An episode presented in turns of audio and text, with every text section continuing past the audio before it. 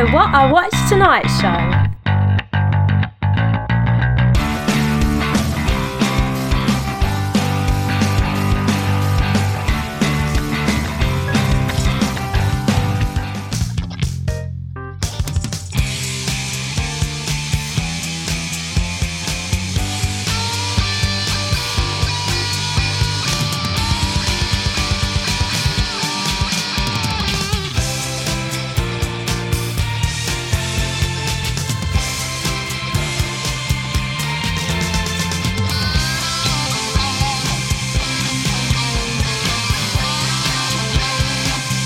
Morning, afternoon, or evening, wherever you are in the world, and welcome to Movie Astrology.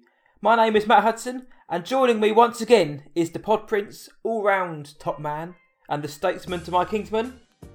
Jon Burke here from BurkeReviews.com. How are you doing, Jon?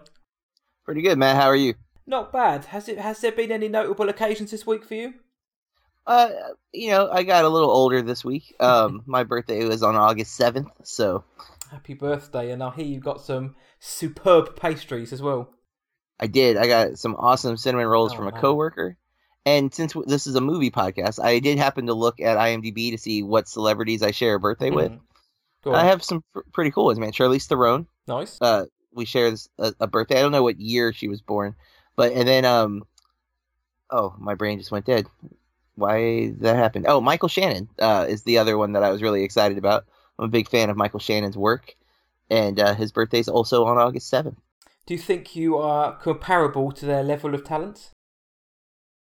Not in acting, but maybe in the things that I do. Like, Have you least tried I acting? like to think so. Um, not really. I get. never I would know. say I, I freeze up in front of the camera. Um, I do. I would say I put on a show for my students all the time. So in a way, I'm like a character of sorts, you know. But in a way, you're you're better than they are.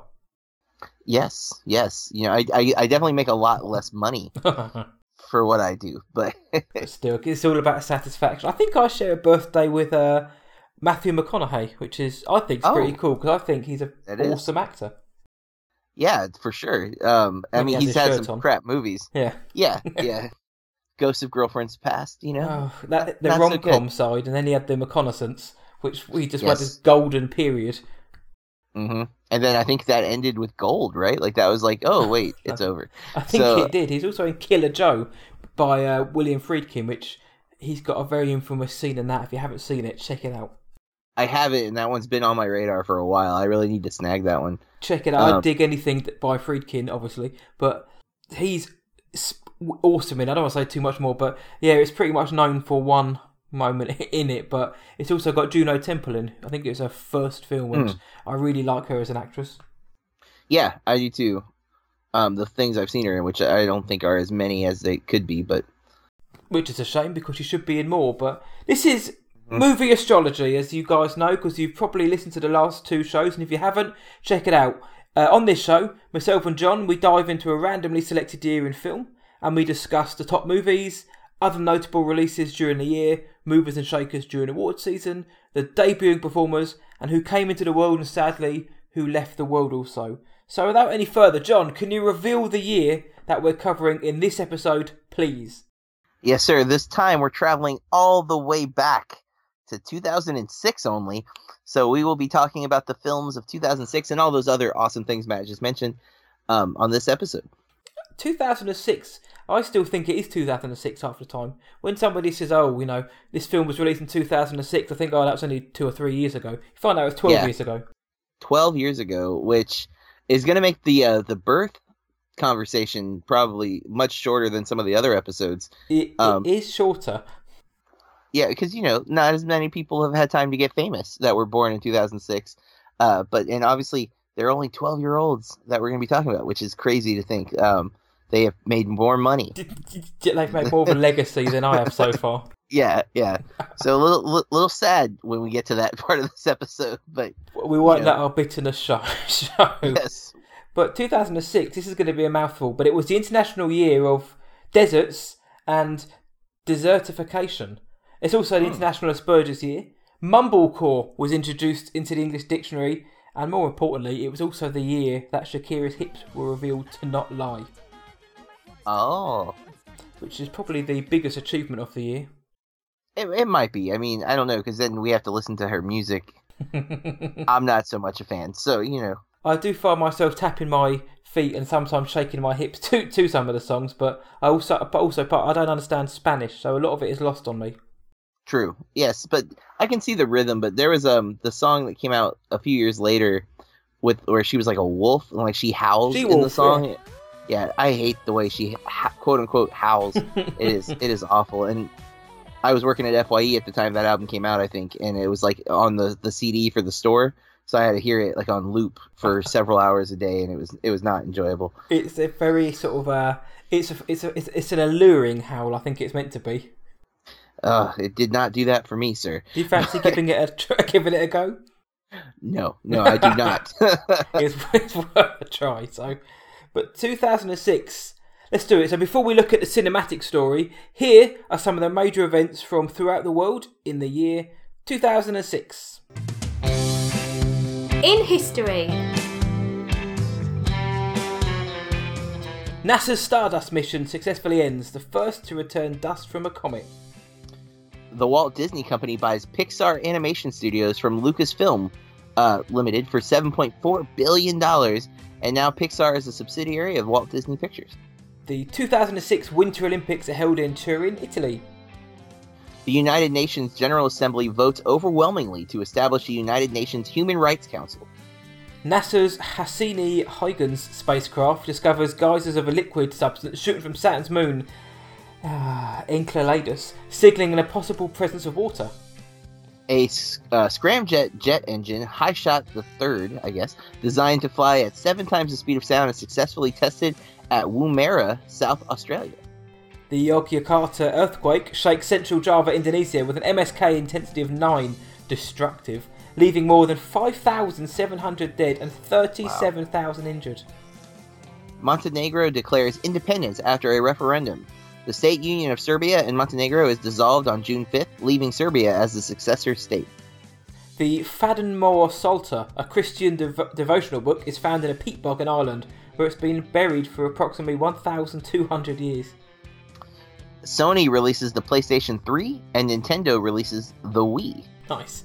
The in Jon's favourite sport, the 2006 FIFA World Cup takes place in Germany, which is won by Italy.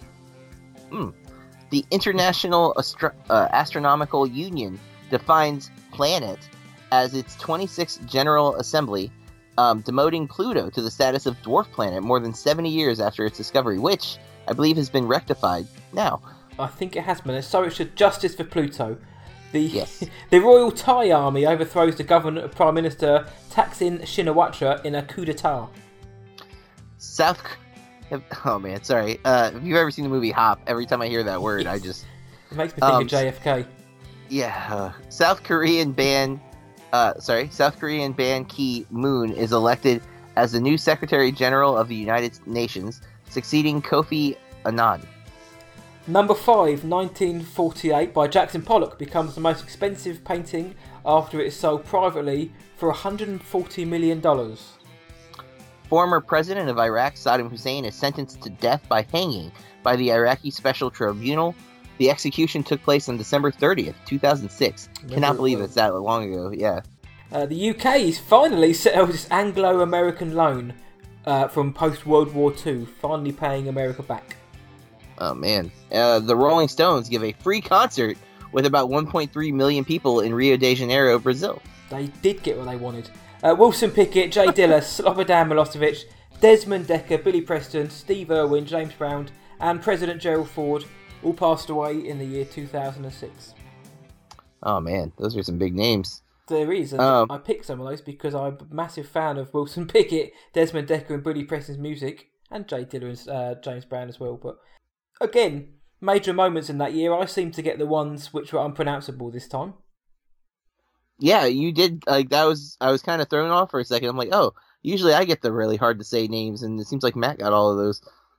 Yeah, I, I struggled with uh, a couple of them, but some big moments, especially in film, with uh, Pixar being bought by Disney, especially in light of Disney's uh, takeover of Fox recently. Yeah, and I was I didn't realize that um, Lucasfilms owned Pixar before Disney. hmm which then Disney would just end up buying all of Lucasfilm anyways. So you know, it started in 2006. Yeah, so they bought Marvel for how what's well, saying Lucasfilm Marvel. They bought Marvel anyway, so they bought Star Wars for and, and Lucasfilm for four billions, Pixar for seven. So they pretty much paid Lucas eleven billion dollars, pretty much 11, 12 billion dollars. Yeah, and I mean they're they're about to get Fox now. It's eventually just going to be Disney.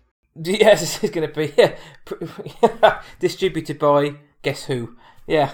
Oh well, that's another story for another time because that could yeah. that could roll on. But some interesting facts about 2006. So, movie time, this is what we're here for. Before we find out whether or not 2006 was a good, bad, or middling year in film, we'll kick off with this Top 10 So we're gonna look at the top ten films of 2006, starting with number 10 and working our way up.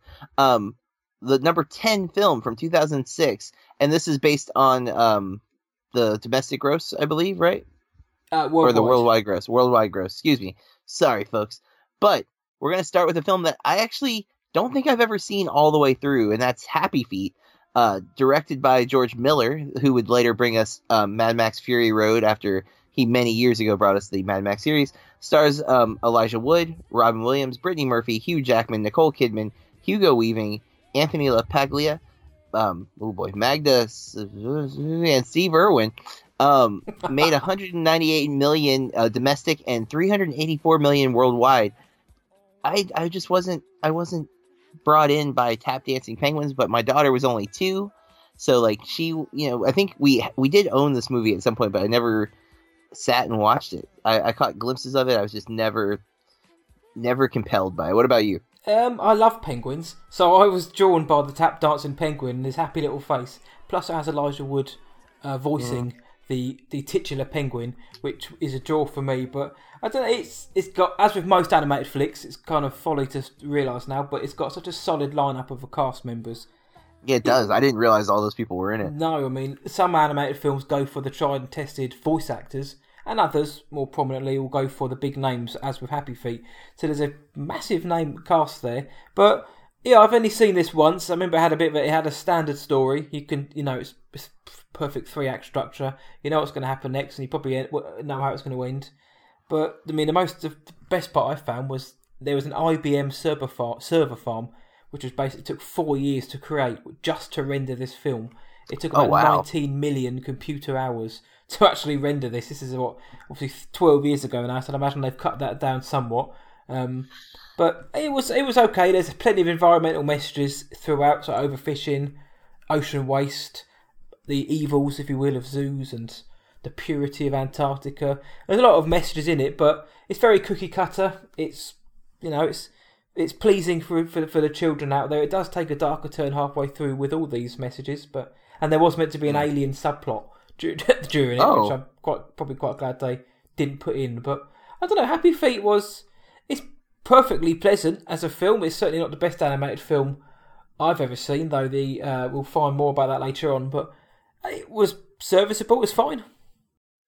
There it is. Um, yeah, I you know I'm not planning on revisiting it. Although when Mad Max Fury Road came out, I was very shocked to realize that George Miller had directed it from the um, director of Happy Feet. yeah, yeah. I was like, well, okay. Um, but obviously he'd done other stuff. So the next movie I can't believe is on the list because uh, it is. I think it's pretty reviled uh, now, but I guess when it came out, there were people were excited about it, and that's Superman Returns, um, directed by Bryan Singer. Stars uh, poor Brandon Routh, who had a, a, career knockback because of this movie, um, just a little bit. Kate Bosworth, Kevin Spacey, uh, which is you know we say now with hushed tones. Uh, James Marsden, Frank uh, Frank Lange- Langella, excuse me, Eva Marie Saint, which wow that she's in this. Parker Posey, Kal Penn, uh, Sam Huntington, Tristan Lake LeBeau. Um, 200 million domestic, 391 million worldwide. Again, I think most people will hate Superman Returns now, and I I've seen it. Um, I did not see it in the theater. I was not um, you know, I, have a special place in my heart for the Christopher Reeve Superman, but I don't think it's as great as some people act, and I definitely don't like two, three, or four. Um, two's got some cool stuff, but overall, I mean, one's the one's the main one to watch. and so Superman Returns is an attempted uh, continuation of that Superman, and uh, it's man, it's messy, it's sloppy, it's not good, and that's been my understanding of most people's opinions. But again, it's on number nine on this top ten list. I guess looking back now, when we have things like Man of Steel and Henry Cavill, who's gives a completely different performance compared to this, because I think this film captured some of the the Donner era. I guess Definitely, fun at times, but the feel of it because it was kind of a continuation, I think, of the second film, very loosely. Um, what I liked about it was it wasn't an origin story. We just got straight into the story. We didn't need to know about Yeah. how Soups got to who he was, where he came from. You know, uh, Bryan Singer, who uh, tur who turned down a chance to finish the X Men trilogy to for this film. We, all- I know he was very passionate about making Superman a thing in film, if you will. Sound like Mean Girls, but he Yeah. want, he really wanted to make a classic Superman film. He didn't do it with this film. I'm slightly less uh, vitriolic than some. I didn't mind it. Again, I thought it's a solid outing. It it's it's got a singer all over it. It's much more character driven than it is action packed. It, Mm. but it's not as it doesn't hold a candle to the X Men films he released before. But well, it's and you far too long Oh. as well. It's two and a half hours long, which is far too long Yeah. for this film. agreed, and you got to wonder if if this is this comes a year after Batman Begins, and Yeah. if maybe that because now we see uh, the the DC universe especially has really latched on to the tone that Nolan created in those films. So maybe this one being more of the Boy Scout Superman movie didn't click when people were just seeing Batman and it was like gritty and dark. And even like really Singer's X Men movies are pretty gritty and dark compared to the the Donner Superman, which is super like campy and Boy Scout. Um, so it might have just came at the wrong time too. Plus, it has the flaws, like you mentioned, like being too long and stuff. But maybe people could have overlooked that if they were not, you know, cynical and upset. I mean, this is 2006. People were we we were a little frustrated and angry. The war was on for five years. You know, we were still kind of recovering from 9-11 so like it's uh, you know it could just be that it was not eh, tonally the right film because now i think it's the opposite i think we're all like okay guys it can be happy again like it doesn't all have to be batman but um you know a year after batman begins which i think blew everybody away you know obviously dark knight's the best of that that franchise but um yeah i think superman might have just come at the wrong time and Singer also then obviously has had a troubled past, and so has Kevin Spacey. Um, both have been accused of various things. So Yes, probably probably whilst doing this film, knowing those guys, but um, both. But we must stress both have been accused. So, um, Mhm. but yeah, I totally agree with that. This film is the last time we really saw Soups wearing his red pants or red red underwear Yeah, over his tights. sorry, over the tights. for That's the right. uh, for the American listeners out there. But I to throw Brandon Routh a bone. I thought he looked a hell of a lot like Clark and He looked like Christopher Reeve in some of the scenes. Oh, yeah. I thought he just and he brought a. I liked what he brought to the character when, when he wasn't being physical. If that makes sense, when he wasn't being when he wasn't in the action scenes, when he was just being sort of sad Superman. I think I thought he was very good. He brought a pathos, but I didn't quite buy him in the in the action scenes when they came. You know that's interesting because I I have seen him in a few other things. Like he's on um the CW. He's Adam in the Green Arrow series, Mhm. and then brought over to the Legends of Tomorrow. But um, my wife is a huge fan of the Hallmark and Lifetime Christmas movies. Yeah. Specifically, not the regular films, the Christmas ones. And he is in one. And it's the only one that I really like that of all the ones that I've suffered through with her. It's one that I actually like I can tolerate and it's because of him and it is because it's it's heavily character driven. He has a nice kind of comedic charm about him. Um, which I think plays really well in Scott Pilgrim versus the World. And um, yeah, as when he plays Todd Ingram. So I like him and I don't blame him for this movie not being great, but um, he obviously he's connected to it, so it always hurts him. Yeah, and I think to sum that the film up, I think what you said is bang on in the sense that it just came out at the wrong time because I don't. It's just, this. I, no, you'd I think you'd have to be a fool to call this the worst superhero film of all time or anything like that. Yeah, I just think yeah. it's just suffered from yeah suffered from its own release date. Had it been a few years earlier, who knows? Had it been you know now, it Yeah, could have been seen in a different light. In 2010 when I was working at Fye, I had tons of these DVDs, and they like I had used and new, and they were all under four dollars. Like we had tons of them. I could not get rid of them at like a super cheap price because it was such a. It had so much dislike and Yeah. you know discontent. I am curious. I'd like to kind of want to rewatch it now, like all these years, especially after Man of Steel and uh, Batman vs Superman and then Justice League. Kind of compare uh, Cavill and and Routh Superman and see what it's like. Yeah, I mean Cavill is Cavill is plays it with a lot less humour, shall we say? Yeah, He's very sure. much straight up. He, he wears a black or sorry silver suit. So, but compared to Routh's more colour, I guess films is more colourful and it plays up more to yeah the the what was set down in the earlier comics and with what Richard Donner brought us in the seventies and eighties. So this kind of plays more into that. So I can see why twelve years ago it wasn't looked upon with fond eyes, especially as you say. Coming hot off the heels of Nolan's Batman Begins, which Yep. again, yeah, took took everyone, me included, by surprise with just how good it was. And I guess Yeah. this would be see and sort of the precedent set by those X Men films which Singer directed. I can see how then this would have been seen as probably quite a disappointing step down. And I mean, if you compare to like what was the last Batman movie before Batman Begins? Batman and Robin. Batman and- oh, and so huge turnaround. So you look at like the last Superman movie to Superman Returns, maybe you're expecting that kind of like rebranding and repolish, and you don't get that. You just get a kind of like alternate, uh, alternate, alternate version of like Superman two, as you said, and not the change that maybe people were hoping for. Um, like because Batman Begins completely reimagined the the character again, like Tim Burton did with the first one of that.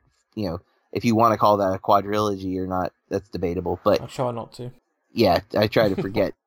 Especially, I I have a soft spot in my heart for Forever. Um, can't stand Batman and Robin though, but Batman, I hate Batman and Robin. If it wasn't for Alfred, pretty much linking all four films, there would be Yeah. nothing. There'd be nothing to say they'd be a quality correct. Uh, hundred. Well, to be fair, Chris O'Donnell is in Forever and Batman and Robin, but Yeah, uh, yeah, I know, I know. Uh, I feel I- I- now. yeah. Let's move on. Let's Um, do it.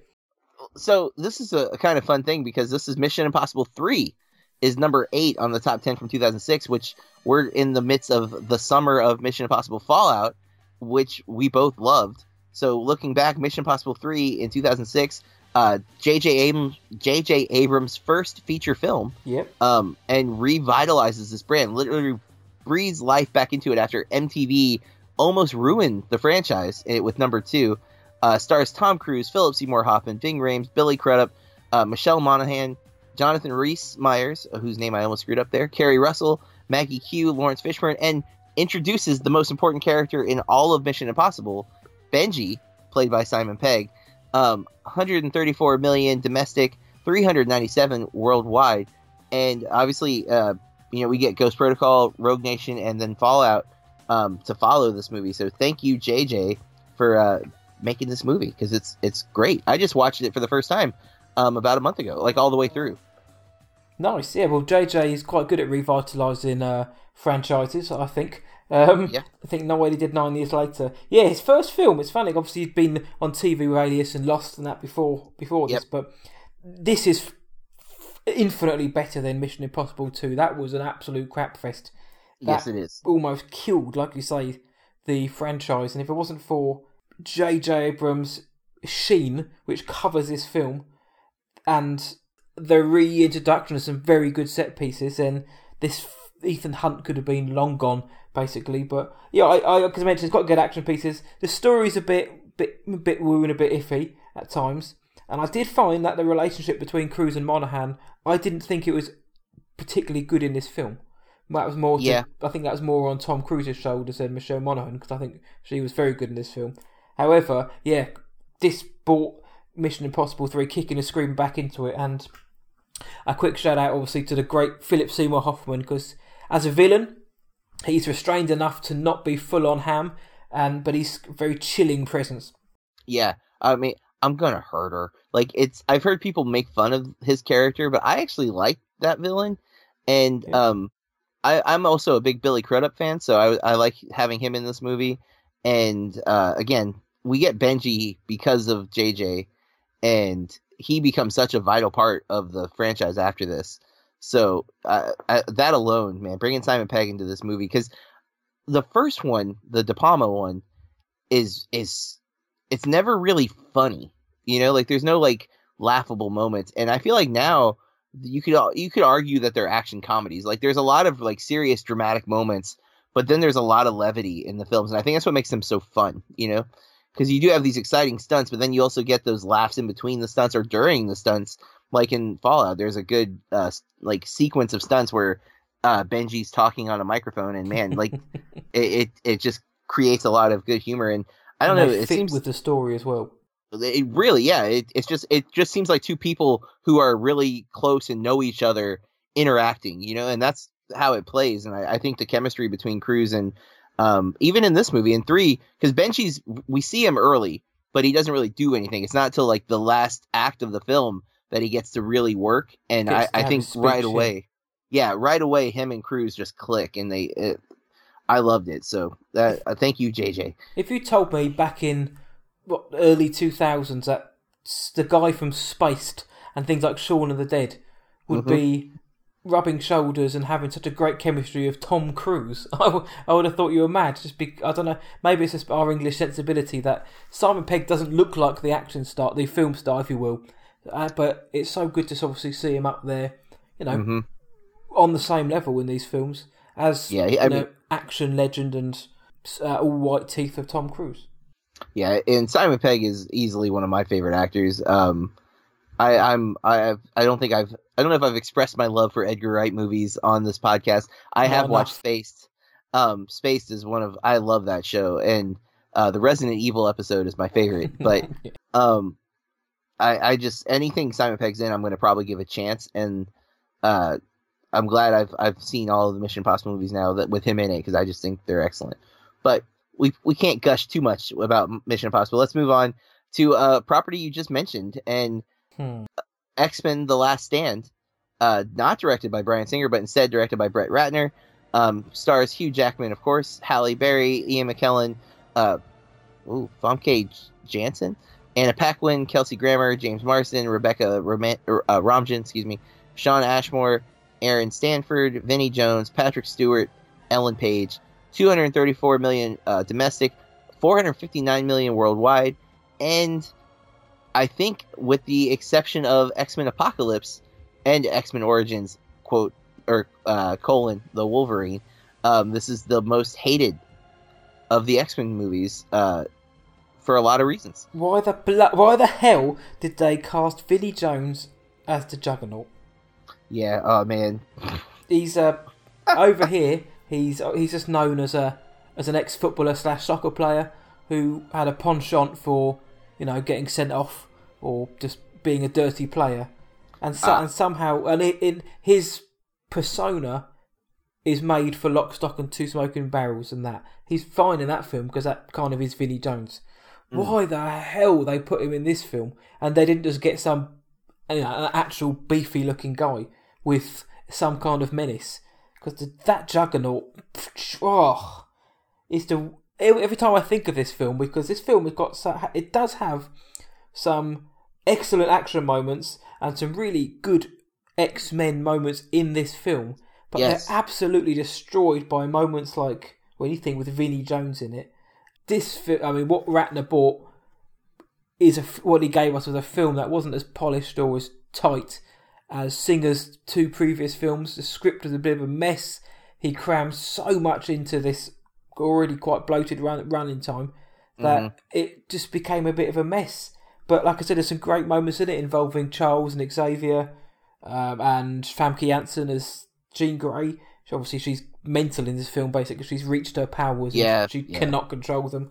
But, but I mean, what's this film? A cure's been found for mutants, which can, a, a quote unquote cure, which can transform them back to normal humans. And if, and they, the mutants are given a choice: take it and assimilate into society, or be quarantined and live your life as a mutant. But you, you know, you can't interact with normal people, which is fine. And Kelsey Grammer's in it, and he's very good. But there's just some there's something missing here throughout this whole film. What should have been a glorious end to this trilogy kind of ended up being a bit of a bit of a letdown.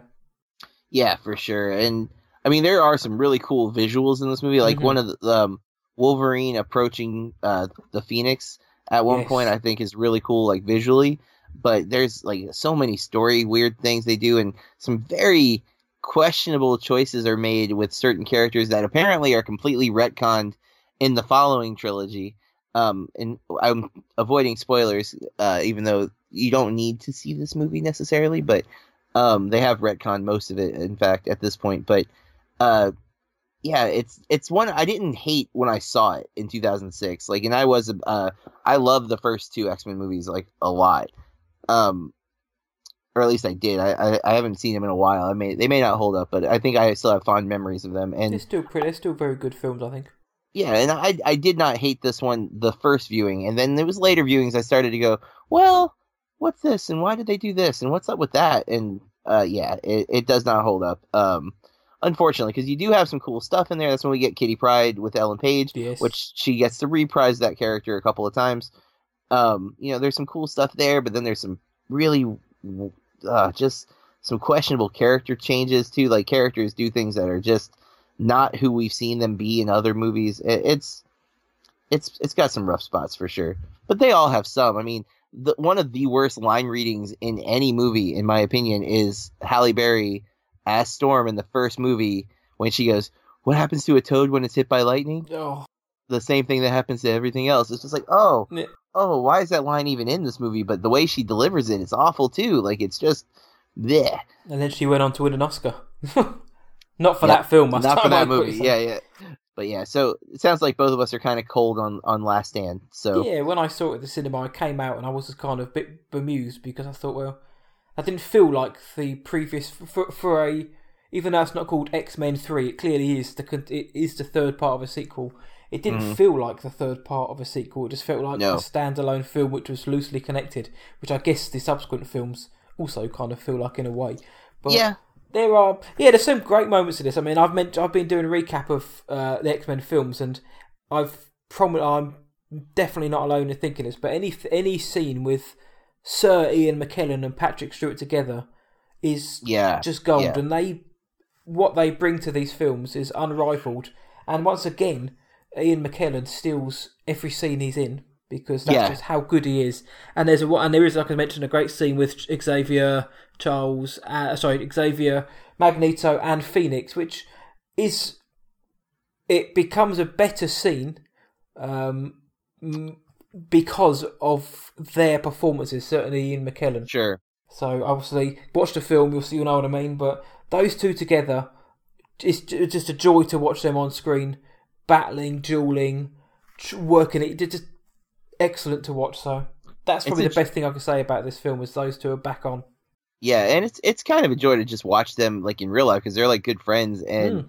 every time I ever see any like pictures of them, it's just awesome. Uh, I I do um I kind of feel like if Magneto had been the centerpiece because it's it's kind of a combination. It's it's the X Men movies, but Wolverine's the central character, and Yeah. and it's his arc throughout the trilogy that's really who we're following. Um, which is I think part of the problem. I think he, his arc kind of ended in the second movie, and they like push him down another angle in the third movie. It's more about the love interest in the third movie.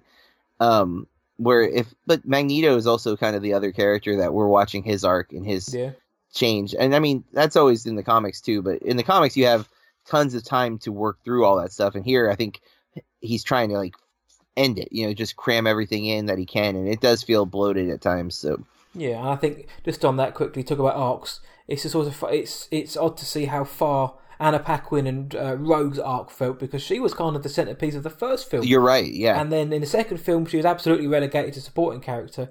And then this film, she's pretty much there just to have the conundrum: should she become a human so Yeah. her and her boyfriend can have sex, basically?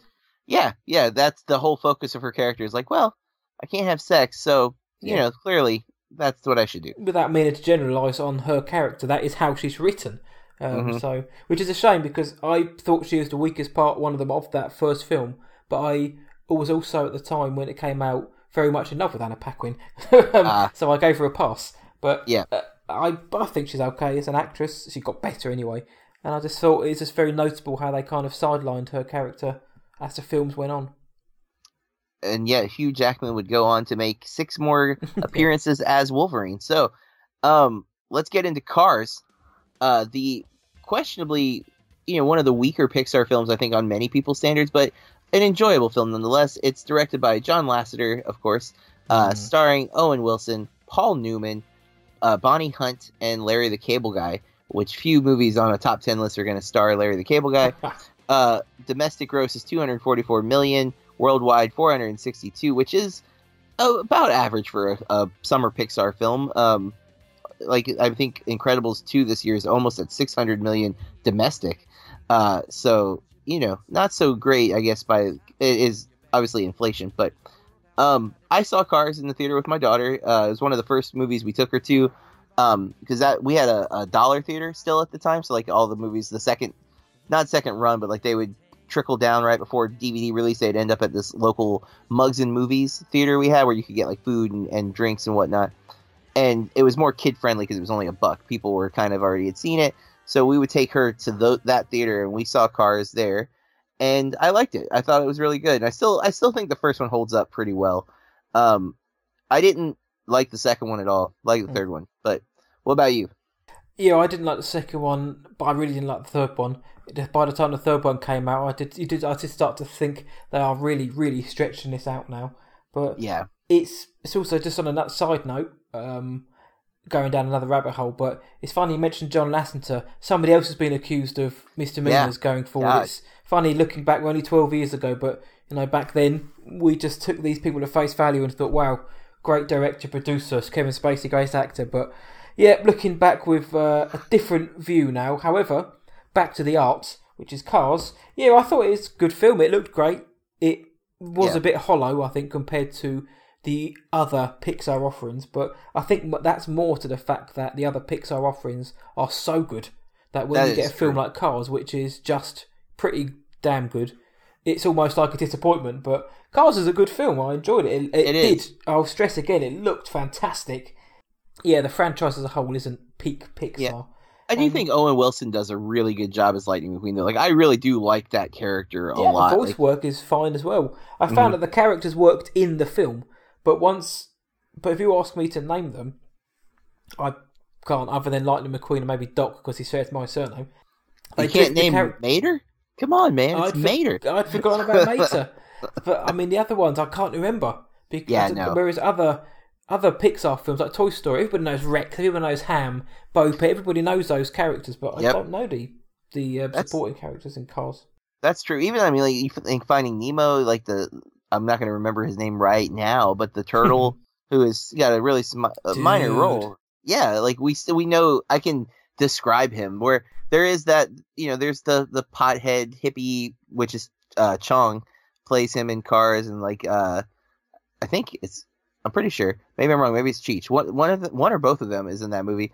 Um, and then there's Luigi, which I actually referenced the other day. I don't remember why. Somebody made a joke about like forklifts and cars, and I was like, "Oh, like Luigi." And my my daughter completely blank faced me. I'm just like, "From Cars? Come on!" Like he's the. I would have given the, pit crew. same face as your daughter. yeah. See, I guess I watched it maybe too many times. I don't know. Um, but I, I am a Pixar fan. Like I Yep. I don't think there's. I, I don't- like I mentioned the sequels I don't like, but I think most of the films in the Pixar library I am a fan of. Um, and I do like this one, but uh, definitely I think being number six in the top ten sounds about right. Although there is another animated movie later on that I I'm a little shocked is ahead of this. Um, and I'm one that we'll talk about later. is, but yeah. Yeah, well, one we'll talk about later, not in the top ten that I think should be. Um, and I think is maybe one of the more forgotten animated films that is excellent, but we'll get to that much much later. Yeah. Um, I think the Oh. turtle's called Crush, by the way, in Finding Nemo. I think you are correct. I I believe that was it. But yeah, Cars. I liked Cars. I thought the ending was awesome. It plotted a little bit. It was it was uh, it was stuck in first gear, if you will. But but the ending I thought was very good. But no, I thought Cars was good. I just think it suffered from having its predecessors in Pixar be so brilliant that it because it's not at to that level, it's viewed as a disappointment. But it's not a disappointing film. But yeah, I think sixth place is just about right. Though. I think it should be higher than the one that's coming later. if if listeners, if you're not familiar, uh, Matt is is not American, and I am, and I now have to ask a question because now I am curious: Is uh, NASCAR or race car driving in general popular? Um, you? NASCAR, no. Formula One is. Um, Yes, yeah. Formula One Grand Prix, and things like motocross or and um, motorbike racing. I can't think what it's called now, but but basically F one is the most popular one. I'm probably forgetting some, but that's the main one. NASCAR doesn't really have a presence in it over here. Uh, yeah, and, are- I mean it's American, It's through like, and through. NFL, etc. Yeah, There are sort of Uh, variations of it, or like local Mhm. events which like um, ape that. But F one's really the main one, and if I am forgetting one, then blow me down. But that's yeah, that's the main one.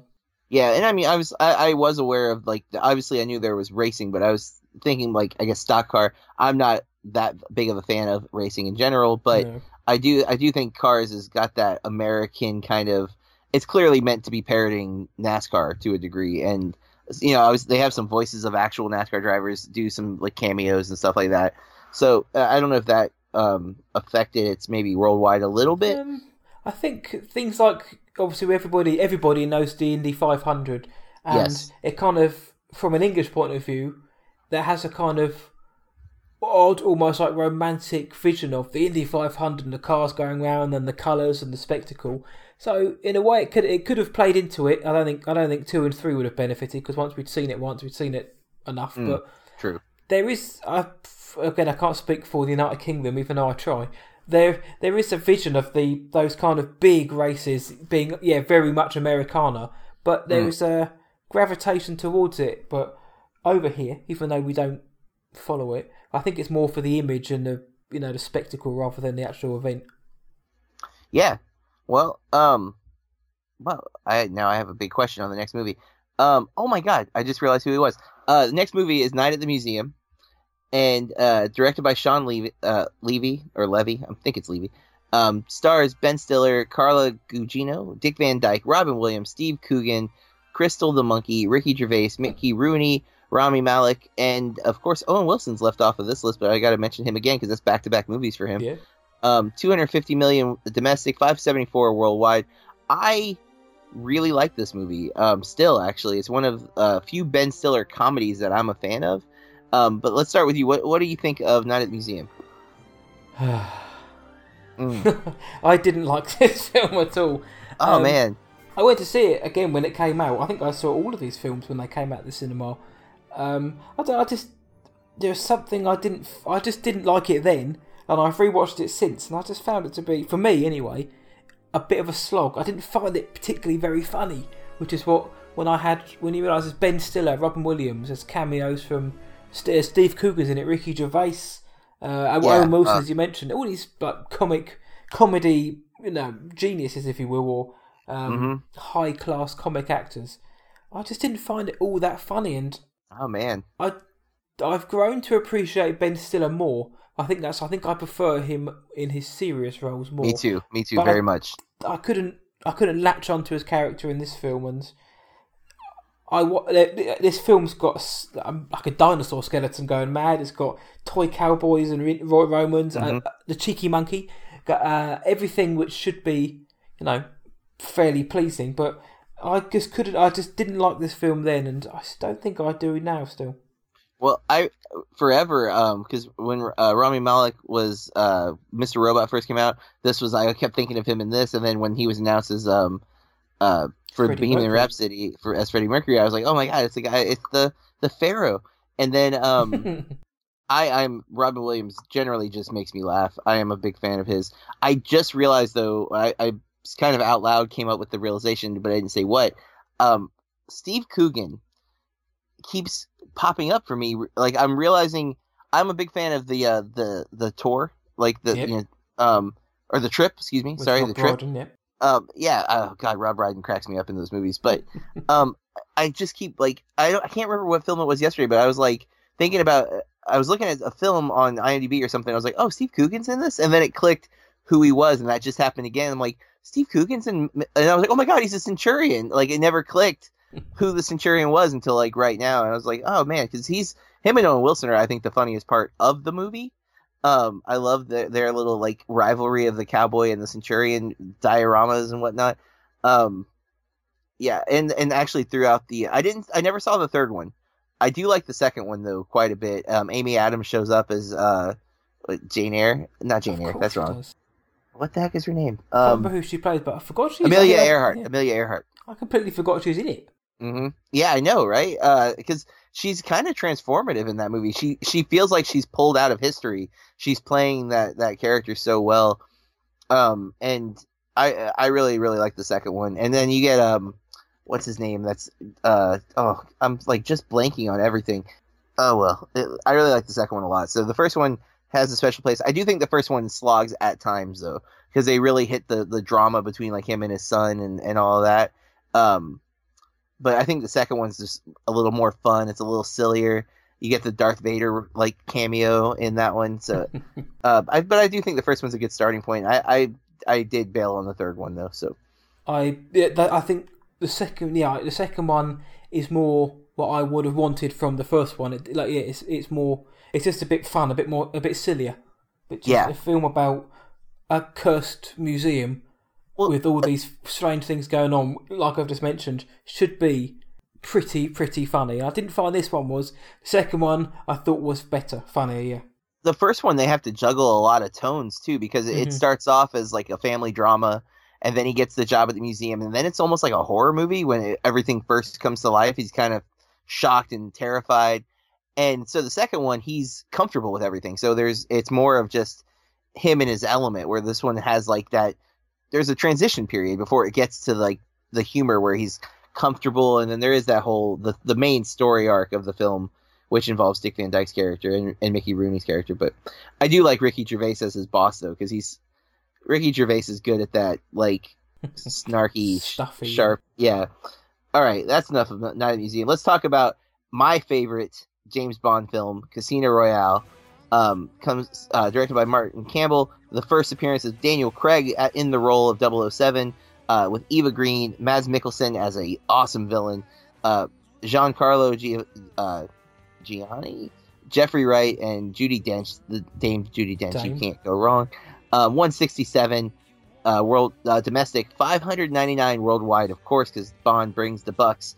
Um, I I have never been a huge Bond fan until this movie, and I I I know it's not popular. Daniel Craig is my favorite Bond.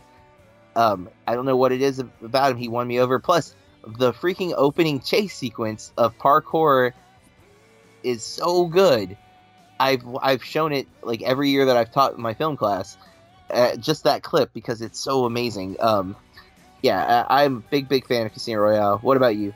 Yeah, same. I was absolutely blown away in the cinema by this. I know there's people have had a lot of people have a few issues with the story itself, but pfft, I thought it was excellent. How this Yeah. wasn't rated R, I don't know because Yeah, this Bond, Craig is he looks like he'd snap your neck and then drink a martini standing over your corpse. He's he's just a, he's got that lunatic eyes. he does, dude. It- Totally. It, doesn't matter if the enemy's got a gun or not. He'll kill. He'll kill him anyway.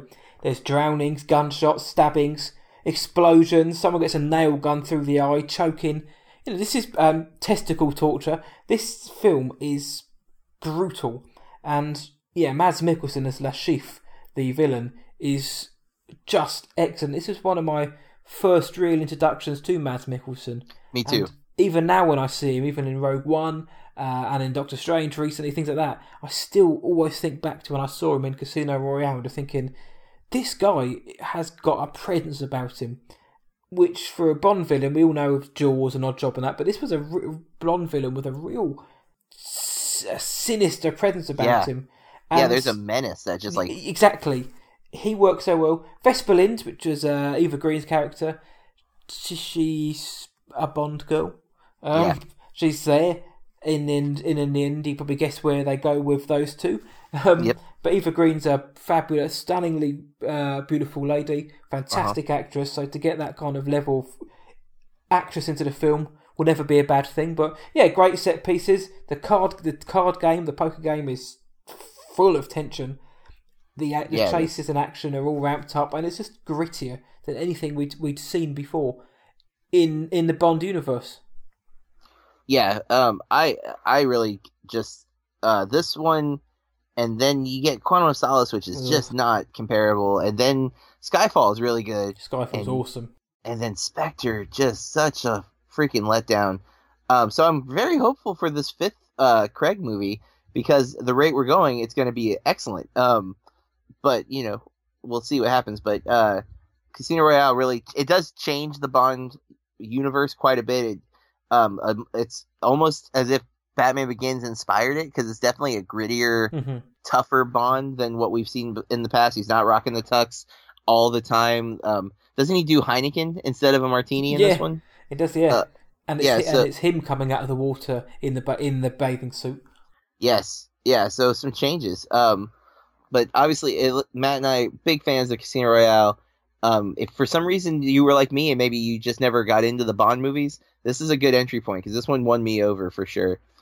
Yeah, it's a, it's a different feel. The original, the older Bond films are still great with their in their own sort of charming way, but this is Bond now. Yeah, it's a mo- it feels modern. Like Yeah. it feels like it fits perfectly into today's world. Um, and it's interesting. I didn't realize Casino Royale and Mission Impossible Three came out the same year, and uh, both spy movies very different um, uh, takes. Obviously, Mission Impossible gets a little more humor in it, and I think uh, 007 gets a little more gritty and serious over the time since this the, these releases. So and both of them get a shot in the arm with films that kind of brought the franchises back, Back. to a respectable level. for sure because the last Brosnan one did not do uh, so well No. overall. Um, which is interesting because our uh, our last episode, I believe, we did 2002, right? Yep, Die Another Day. And uh, and and Ice Age was on the top 10, and we're looking at Ice Age Meltdown on this Wow. one, the uh, the sequel four years later. Um, directed by Carlos Saldanha is number three, number three on the list. I think it was number eight on the 2002 list. Uh, stars Ray Romano, John Leguizamo, Denis Leary, Seann William Scott, which I didn't realize, Queen Latifah, 195 domestic, but the world just ate it up, and I'm guessing it's because of Scrat. 660 million worldwide for That's the second Ice. Age movie. Wow, indeed, right? like, Scrat's the MVP of this film again. Uh, Yeah. For me, anyway. I don't know. I'm still amazed that this franchise has five movies, let Me alone the fact that this is the third biggest film in the Not to, again, I, I say this every show, but not to. If, if, if, ever, if people are out there listening who love this film, awesome. The good. That's what. That's you know. Yeah, it's up there for a reason. It didn't work for me. subjective. Yep. Yeah, it's just for me. I don't think it's as well written or as functional as the first, functioning as the first film. It seems a bit sort of stitched together and very much a sequel, which was made in response to the box office of the first one, not because the story demanded it. Yeah, and I um I I barely remember the second one. Like I think I might just mix what the ones I've seen as in one like one film at this point because I've not watched them in years. I'm not a big fan of any of them and let's I, I, I like Ray Romano in certain roles, but he's a voice actor, really? Like Mm. that's not the thing I want from Ray Romano. like I don't want to hear him But we get Stifler, or uh, or like me, you like the Goon films. You get Doug Glatt and Seann William Scott. I love Goon. I haven't seen the second one. I've heard Second mixed one things. is actually not very good, but the first one Yeah, is. Yeah, the first one's fantastic. Uh, not enough people have seen Goon, and I, I'm a fan of Seann William Scott. Role Models, one of my Yeah. favorite comedies, and I defend Cop Out. I don't think it's great or even maybe good, but there are some really funny moments in Cop Out, and Seann William Scott is one of them. Um, so yeah, I, I like him in a lot of stuff. Uh, but I think I'm done with Ice Age. I can't believe it's number three. Let's move on to number two, shall we? Yeah, yes. Considering what came before, I can't believe this is number three. But yeah, on to number two. Yeah. Oh God, good point. Um, the Da Vinci Code, which uh, directed by Ron Howard, stars Tom Hanks, Audrey Tautou, uh, which I'm sure I mispronounced, Ian McKellen. Oh, Ian McKellen, Alfred Molina, uh, Jurgen Prochnow, Jean Reno, and Paul Bettany. A huge cast for this uh, this film. Um, it is the first of the films, though, right? And it's they Yeah. went out of order in the books. Uh, the books it's supposed to be Angels and Demons, and then the Da Vinci Code. They did the Da Vinci Code first because of how successful the book was, and then they would do Angels and Demons, where we get Ewan McGregor, who's fantastic in that movie. I still think that movie's underrated. I like the Da Vinci Code. Um, it made 217 million domestic, 758 million worldwide, so just over, just under 100 million more than Ice Age: The Meltdown. Yeah, man, uh, the Da Vinci Code. What I like it. What about you? I remember when Dan Brown's book started to get prominence. It was phenomenal how Yeah, much was. hype the books got. And then they said they were having a film, and Tom Hanks was playing the lead role, and um, the guy's name eh, Frank Langdon, Robert, Robert Langdon, having Tom Hanks in it and Ron Howard directing it. It seemed like a match made in heaven. Yeah, the film wasn't as good as I hoped it was. It's not a bad movie, like people will say it is. For me, it, Yeah, it's just it's, you know it's, it's average enough. There's just not enough energy to it, but it's certainly not a bad film. I just think No. again similar to Cars and Superman. I just think it, it was a victim of the the hype and success that the book had, um, because the book itself was very cinematic. The book felt like watching a film. It was it painted a very vivid image of where the characters were. It had it built up the tension very well. The chapters are very short and mm-hmm. snappy, but yeah, I, there are parts of it which I, I, Ha- Tom Hanks doesn't to me doesn't look overly interested here, or maybe that's just the way he's Yeah. playing the character. Ian McKellen, and I don't decide. I think he's good when he comes in, and Yeah. Paul Bettany is good as well. He's Paul Bettany brings a sort of a touch of macabre to the film, but I liked the film. It remembering the hype though, I guess it's. I don't think it's too much to say. I thought it could have been better. yeah. No, I I agree. I I, I love the books. I actually, uh, I kind of owe Dan Brown because he got me back to reading. Because I I was never a big reader in um high school or even in college, and uh, I think it was around 2004 2005. I was playing in a band, and my drummer let me borrow Angels and Demons, and I read it and was like, "Oh my god, this is so good!" I really and I went and bought the Da Vinci Code and read that. And I ended up reading um, his other books that weren't about Robert Langdon. They were similar kind of you know political thrillers, um, and I liked those as well. And I was out of books because he he doesn't write fast. Uh, he's he at the time he only had four books total, and so I, I he made me start reading, and I, I branched out and found all these other books. But um, I liked the Da Vinci Code. I definitely don't think it's perfect. Um, it, I don't think it holds up either. Uh, I do like Angels and Demons. I think that one holds up a little better. And the the last one, which I can't even remember the name of it. Oh my god, that was That so was bad. so so bad. And um, I really want it to be good because I love Tom Hanks, and I love I actually really love the character of Robert Langdon. But it, it it's gotten pretty ridiculous um, as far as like the situations he keeps finding himself in. It's just like, come on, movies and books. Like it, he just he can't keep ending up there. But I do want to point out if you were like me and you avoided foreign films because you couldn't handle subtitles, um, Audrey Tautou is a good introduction to an amazing actress. Amelie is one of my favorite films, and she's such a great actress. Um, I don't really remember her being necessarily great in the Da Vinci Code, but she is so great in Amelie. So if you haven't seen Amelie and you're a fan of the Da Vinci Code, check out Amelie just to give her uh, her her due because she is so good in that movie. Yeah, agreed. Uh, also, check out she's in Dirty, Dirty Pretty Things as well, which is she's very good in that film. But I need to watch that. and again, yeah, if you don't watch foreign films because of subtitles, jump on the bandwagon because you're missing some of the best films you'll ever see. For sure.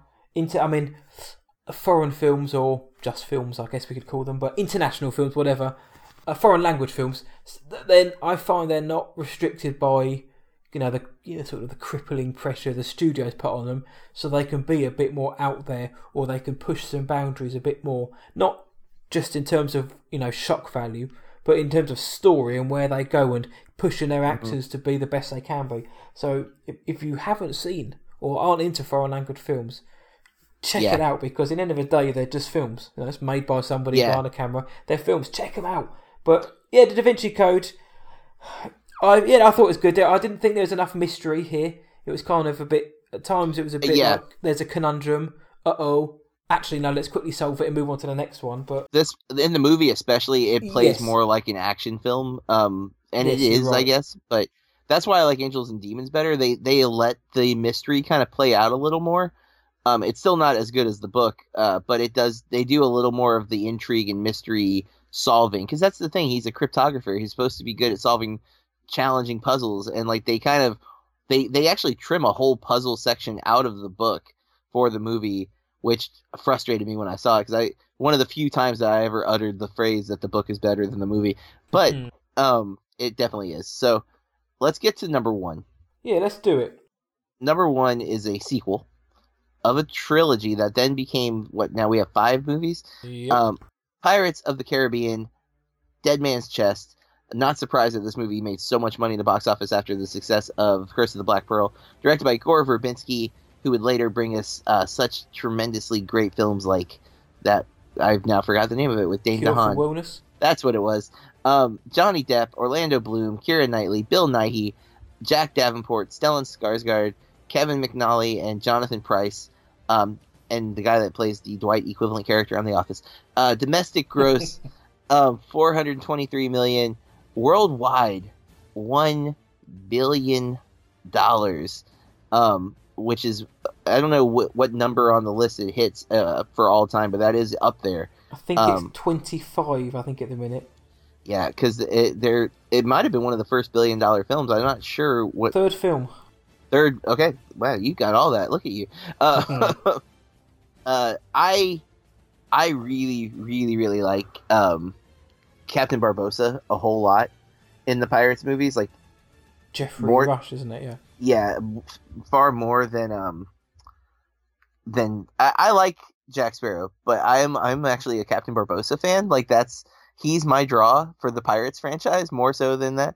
Um, but I gotta say, Davy Jones is also pretty awesome. I and honestly, I don't think I realized it was Bill Nighy, and I should have because I totally hear it now. Like when I think about like him speaking, like I'm like, oh yeah, clearly that's Bill Nighy. But the the squid face, man, you don't you don't really see it, you know. Um, but I, I I like the Pirates trilogy. I actually am a defender of the second and the third.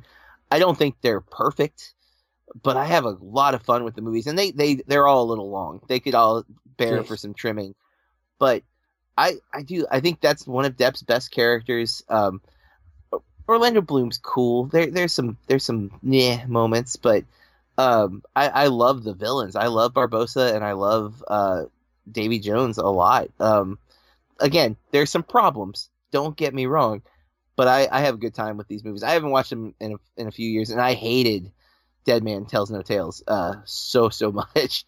But Yeah, they be- kind of become the Jack Sparrow show too Yeah. much as they went on. Because I thought in the first film, you know, his kind of uh, guy from Rolling Stones, I can't think of the guy's name, the impersonation he pulls of him works well. And he's good in this film because I mean, it, it clearly starts becoming the Jack Sparrow show, Johnny Depp show. But yeah, I I think when At World's End came out, the third film, I think it kind of rendered this film a bit a bit filler. I think, Mm.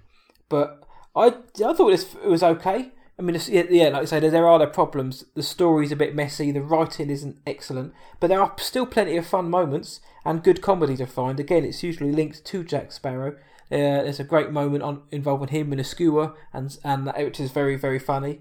But this is a furiously popular franchise. People people rush out to see these films, and um, even now with uh, Dead Men Tell No Tales, the box office is still high for that film. But yeah, I like this film. Bill Nighy is very good in this film. Jack Sparrow is good.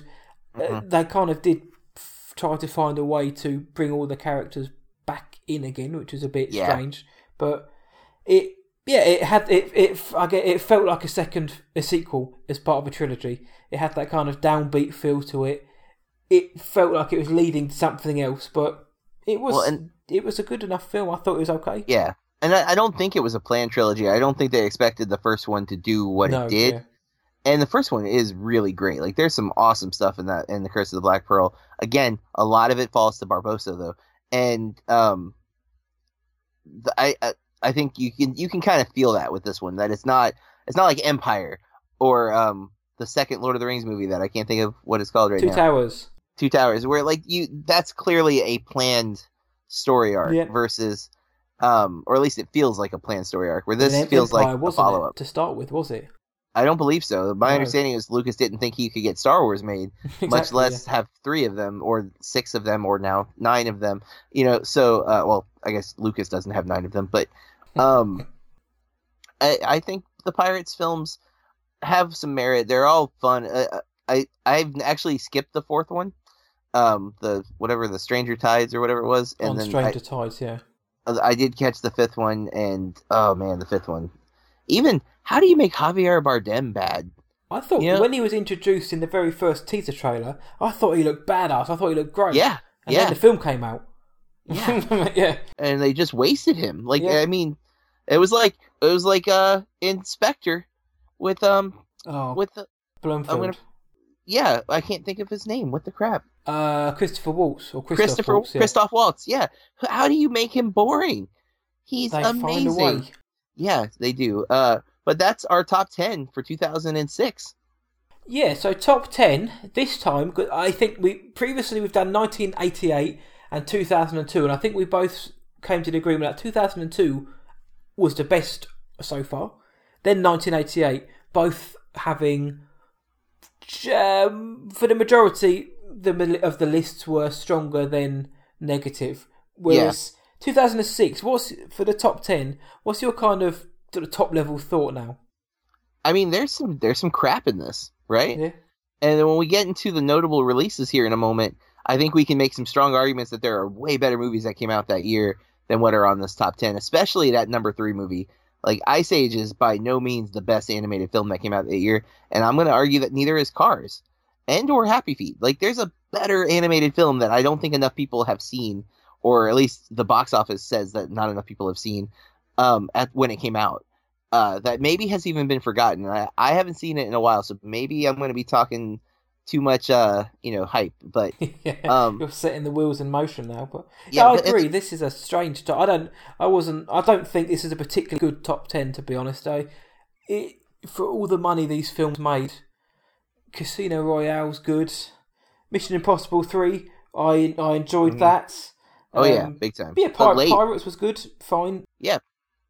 Uh, Uh, well, and of the movies here, you only have Night at the Museum, Cars, and Happy Feet that are true original properties. yeah, where they're not based on a book. Like, cause that's the Da Vinci Code is the first movie of the the the cinema world of Dan Brown's books, but it was based on a, as you mentioned, crazy popular book. So that movie got money because of that. But these every other movie on this list is either a sequel or part of a franchise that is extended past sequel territory.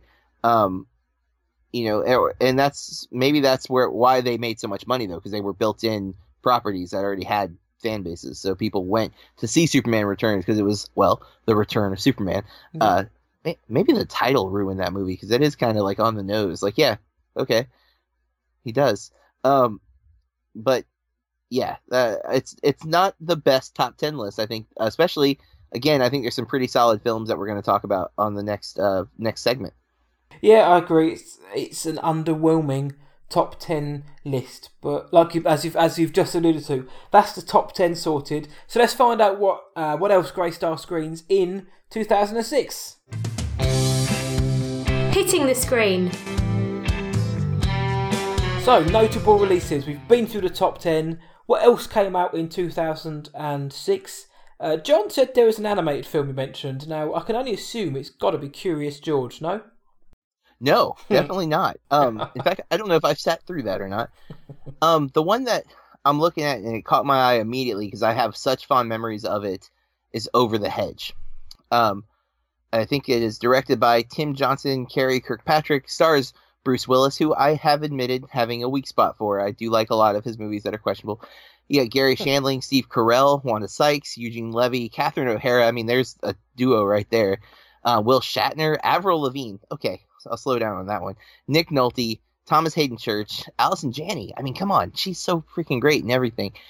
I loved this movie. Uh, the Raccoon, which is Bruce. Um, there's so many good moments, lots of fun.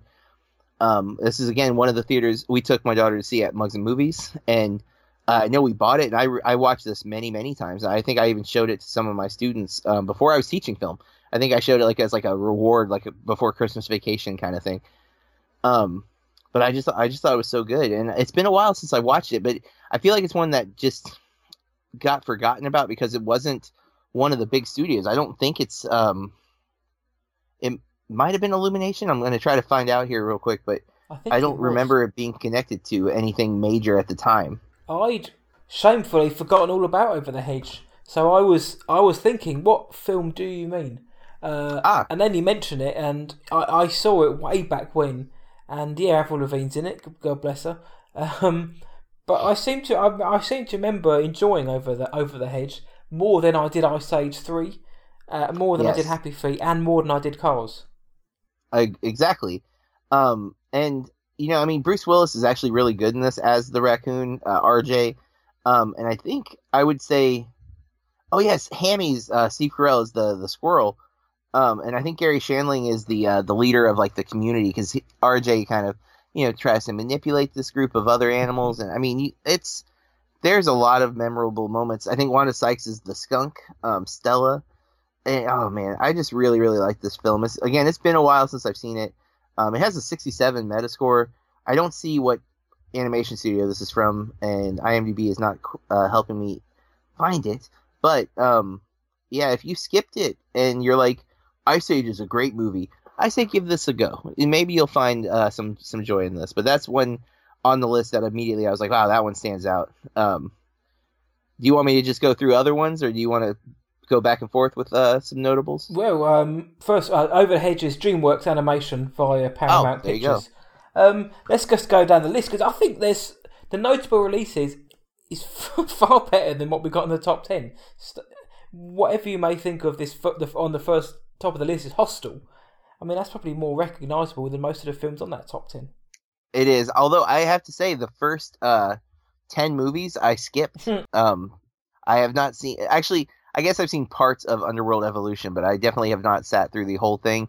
I loved the first one, and I just could never get into any of the sequels. I did sit through all of Rise of the Lycans, um, but I didn't liken it very much. And um, yeah, Hostel, I I kind of passed off as a knockoff Saw. Yeah, kind of, pretty much. In So it, it I just the same I just torture porn, if you will. yes, it was in that time period where that's what we were getting for horror films, and I was just kind of checked out on it because we do get Saw three that year, so I kind of was like, whatever, Hostel, I'm going to stick with Saw. um, I, I think I may have seen Nanny McPhee, but never in its entirety. I think I watch it with like my younger cousins or something like. So yeah, I'm sorry, I don't want to just power through. I've just powered through a couple there. No, yes, uh, I know. I mean, it, it, it, for everybody out there, there's a long old list of notable releases for whether that's good or bad films, but there's so many. So it, you know, it will just be it could end up being a case of this film came out. This film, in The Hills of Eyes. Thank you for smoking. V for Vendetta came out this year, which I Oh really my liked. goodness, I love that movie.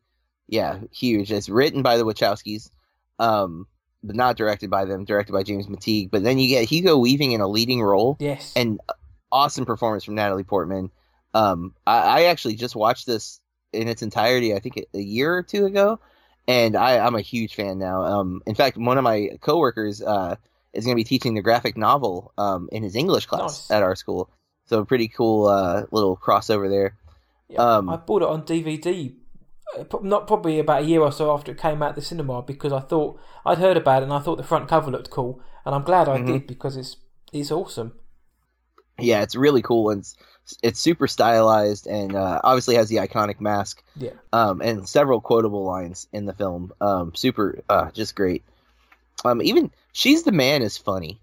It's not great, but there's some funny stuff in it. Amanda Bynes, very young Channing Tatum, um, who has proven time and time again that he's a funny actor.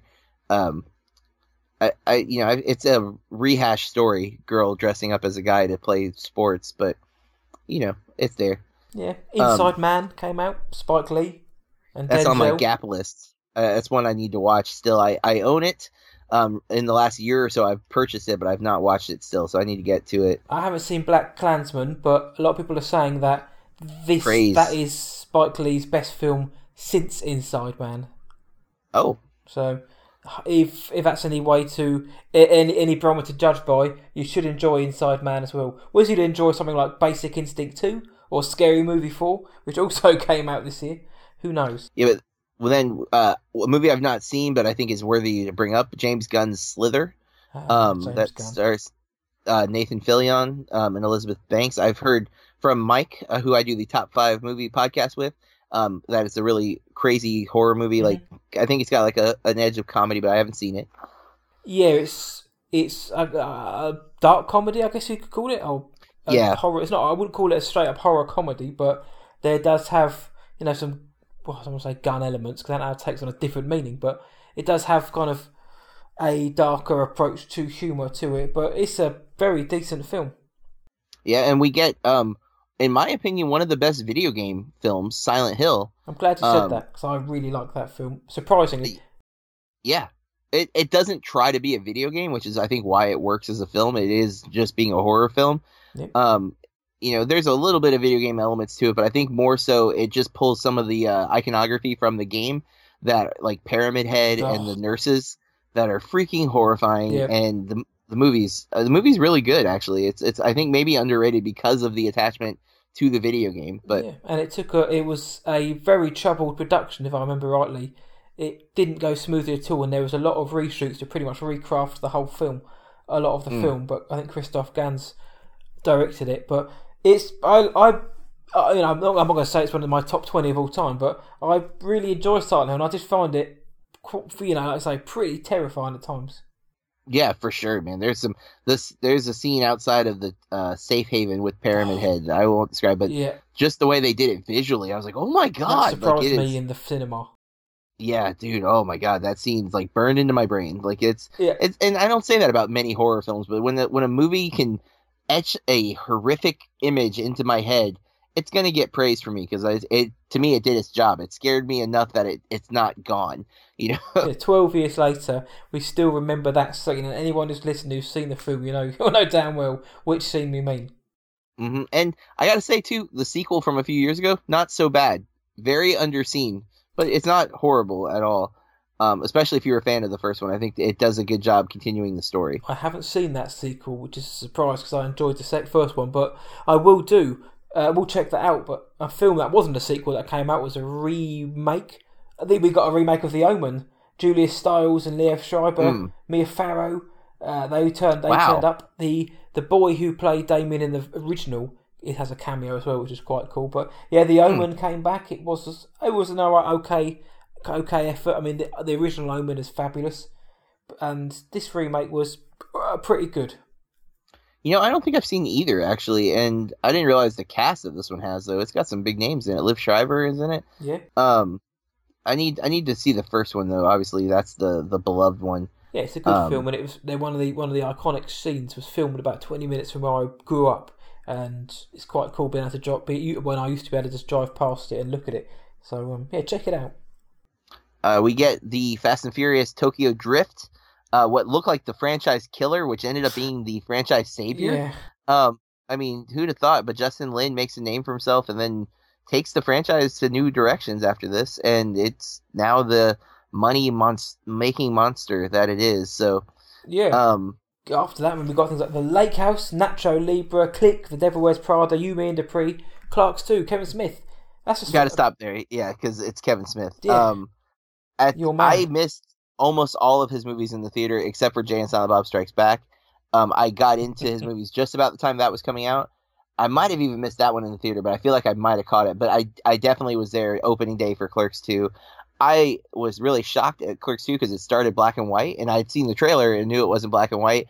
And I love how it transitions to kind of, you know, pay homage to his roots with Clerks and then and become its own movie. Uh, it it's not. There's some messed up stuff in Clerks 2. Like he goes a little bit too far at a few moments, but the there is a sequence where he gets into an argument. Uh, Randall gets into an argument with a customer over Lord of the Rings versus Star Wars, and it's one of my favorite scenes in film. I I laugh every time because he disses Lord of the Rings so hard he makes a guy throw up, and it is hilarious. Um, but uh, I, I got to note you skipped over a Bill Murray movie, man. You skipped over Garfield, A Tale for Two man, I, Kitties, for- I forget it's a Bill Murray movie just because the, the Garfield films, man. because Bill Murray wants everyone to forget. Um, Yes, but, But it's got Jennifer I Love a- Hewitt, Bob Hoskins, Billy, uh, Tim Curry, Vinnie. Vinnie Jones is in three films this year. He was in this film, X Men, and one of the other films we pulled up earlier on. He just happened to be in as well. I can't remember which one, but um, that was probably wasn't very good either. yeah. Um, I, I like You, and Dupree too, by the way. And Devil Wears Prada, I think, is a great Anne Hathaway vehicle. Yeah. Plus, we get to um, I think that's my introduction to Emily Blunt. Um, I don't think I'd seen her in anything before Devil Wears Prada, and here, obviously Meryl Streep. Yeah, yeah. Meryl Streep kills it in this film, as per usual. and then we get uh the awful M Night Shyamalan film Lady in the Water, which I need to revisit. I've only watched it once, but from what I've heard, I'm right. It's not so good. Most people don't like it. No, I Um, didn't like that one. Yeah, Little Miss Sunshine though, I'm a big fan of Toni Collette, Steve Carell, uh, Paul Dano, just Alan Arkin. God, Brian and of course- Cranston. yeah. Oh my God, I always Yeah. forget he's in that. And then um, uh, Abigail Breslin, who would later do Zombieland and is one of the kind of up and coming child stars from that time period.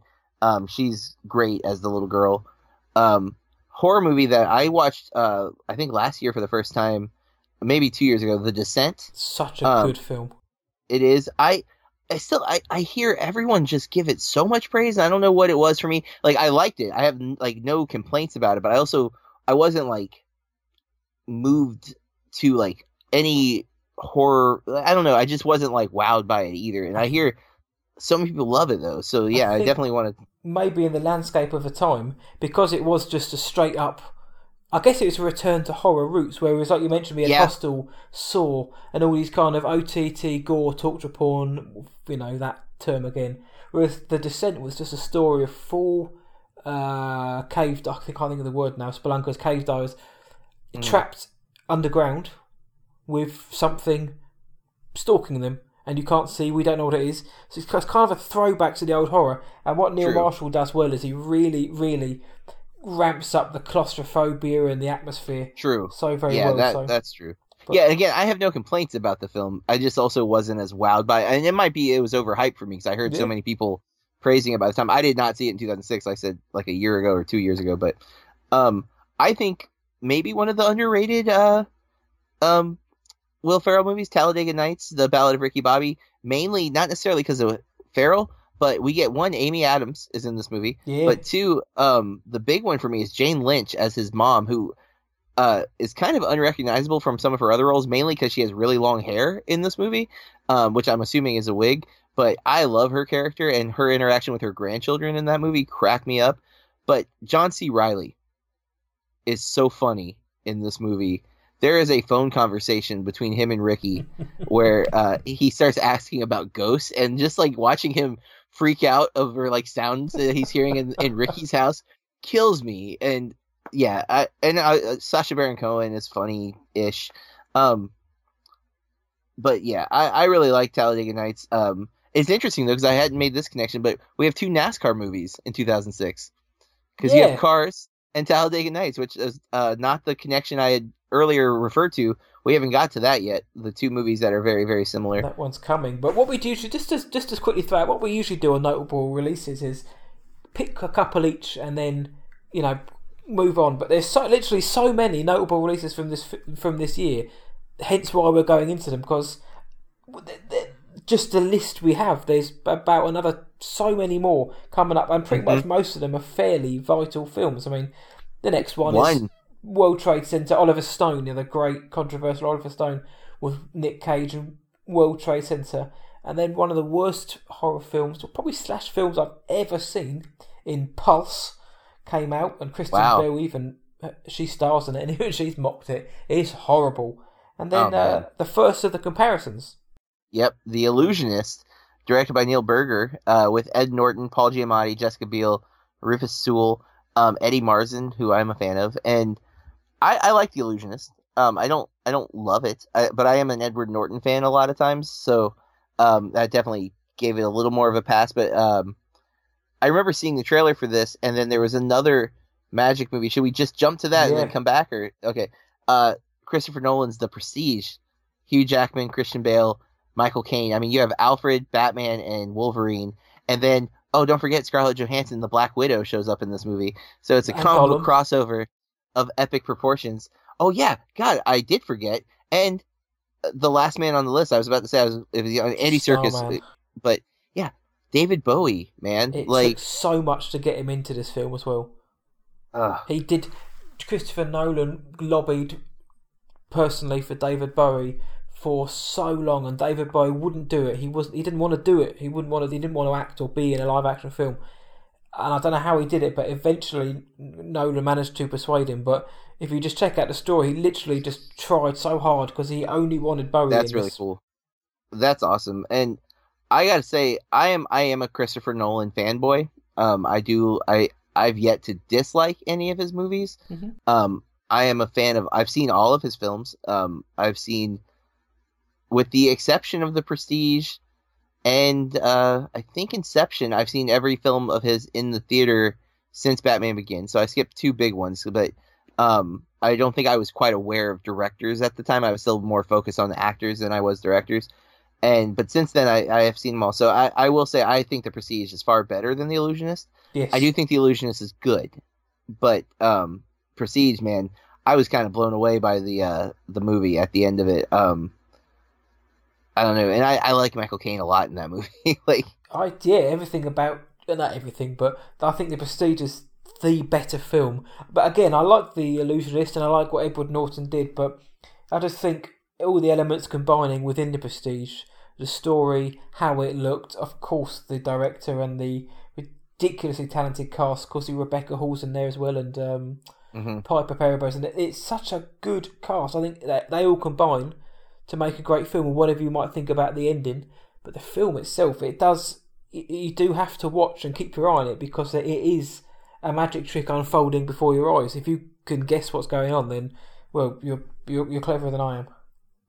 yeah, that's. I, I feel like the movie does a good job of following its own narr- narration. Like some of the things that we're told, the movie does, and like you're like, oh my god, Nolan told us he was doing it, but good lord. Um, so to me, The Prestige is one of the uh, the movies that I can't believe it's not in the top ten.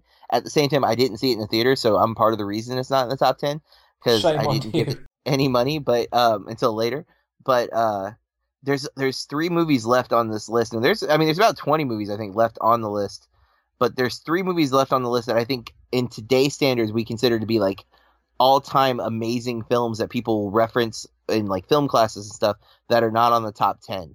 Shoot. The Departed Oh, by Martin Scorsese, uh, Leonardo DiCaprio, Matt Damon, Jack Nicholson, Mark Wahlberg. Um, Scorsese wins, I think, his first Oscar for this, Yes, if I'm not mistaken. Um, and and uh, DiCaprio does not. And then uh, Children of Men um, by Alfonso Cuarón. so miserable but so good. oh, oh my God, the, we get Emmanuel Lubezki uh, on cinematography. Um, Clive Owen, Julianne Moore, Claire Hope. I don't know that name. Uh, again, Michael Caine, uh, Chiwetel Ejiofor, um, Charlie Hunnam. You know that's not always a good thing. And then- And then, oh my goodness, Pan's Labyrinth, Guillermo del Toro, uh, Sergi Lopez, Maribel Verdú, Ivan uh, Baquero, Doug Jones, of course, because if there's a monster in a, a Del Toro movie, it's Doug Jones. Um, I mean, God, those three films alone are iconic from 2006, right? Like, I mean, Children of Men. Um, I still think more people should see that. Oh, definitely. And I, I'm not surprised it's not in the top 10 for box office. It's not a box office type movie because it is very dour. I mean, the opening sequence is a, a bombing of a coffee shop. Like it's it starts on a down note. Um, doesn't really get much more positive, but it's a bloody Yeah, no, it good doesn't. film. Clive Oh, it's so is good. sensational. and of course, Lubezki gets the most from this movie because of his long takes that he he does in this Oh. film. There's three scenes that the opening sequence is a long take, which is amazing.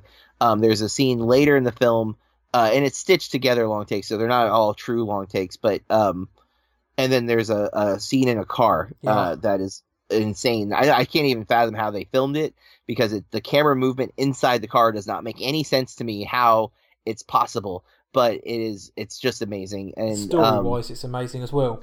yeah it really oh god dude the film is is so so so good and um those are the the big films that i think we have left i do have one more that i want to talk about is there anything else that you want to hit up on or, or go into I'm detail just I'm just going to very quickly throw the names out. I mean, you got Brian De Palma returns with the Black Dahlia, which Mm. has a iffy reputation. Some like it, Yeah. some don't. You can't argue with the cast though. I quite enjoyed Yeah. the Black Dahlia. I thought it was very good. Helen Mirren's back in as the as the Queen, as good old Queen Elizabeth II. Mm. And then going back further down, we've got the uh, toilet blocker that was the Santa Claus Three.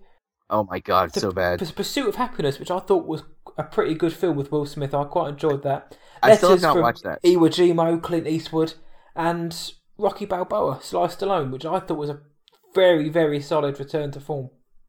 that's the sixth one right Yes, uh, yeah. i've not seen that one but i've heard that one's really good the five's supposed to be awful Five is um, pap. Yeah, Rocky Yeah. Balboa is good, and then of course it goes on to Creed and Creed. Yeah. Oh God, I love Creed.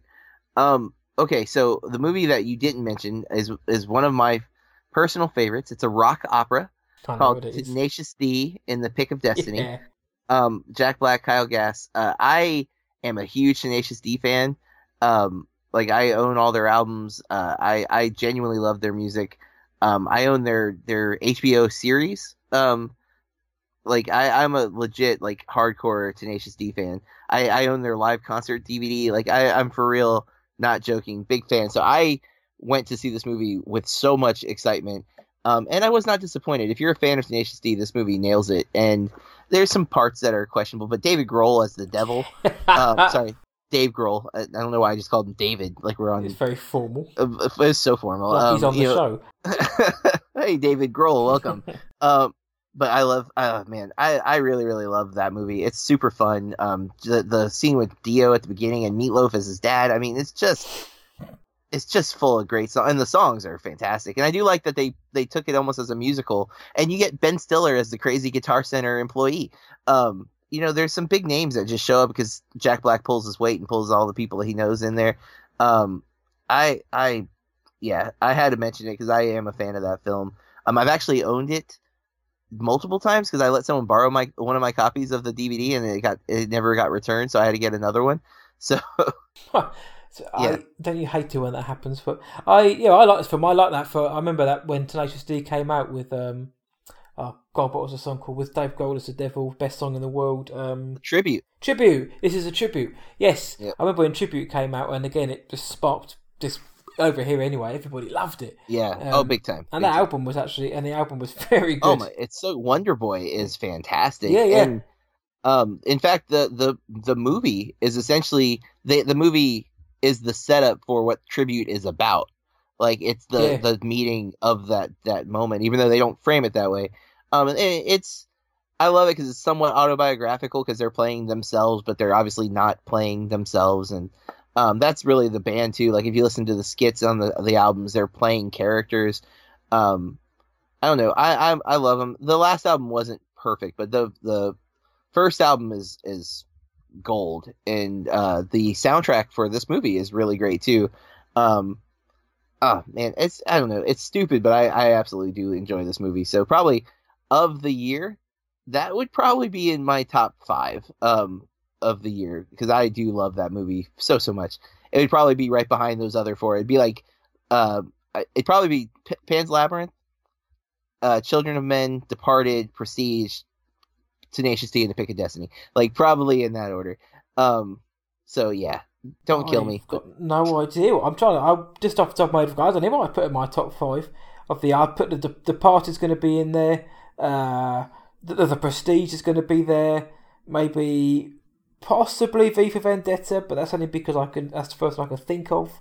hmm The I said, I don't. I it, the notable releases were better than the top ten, I think.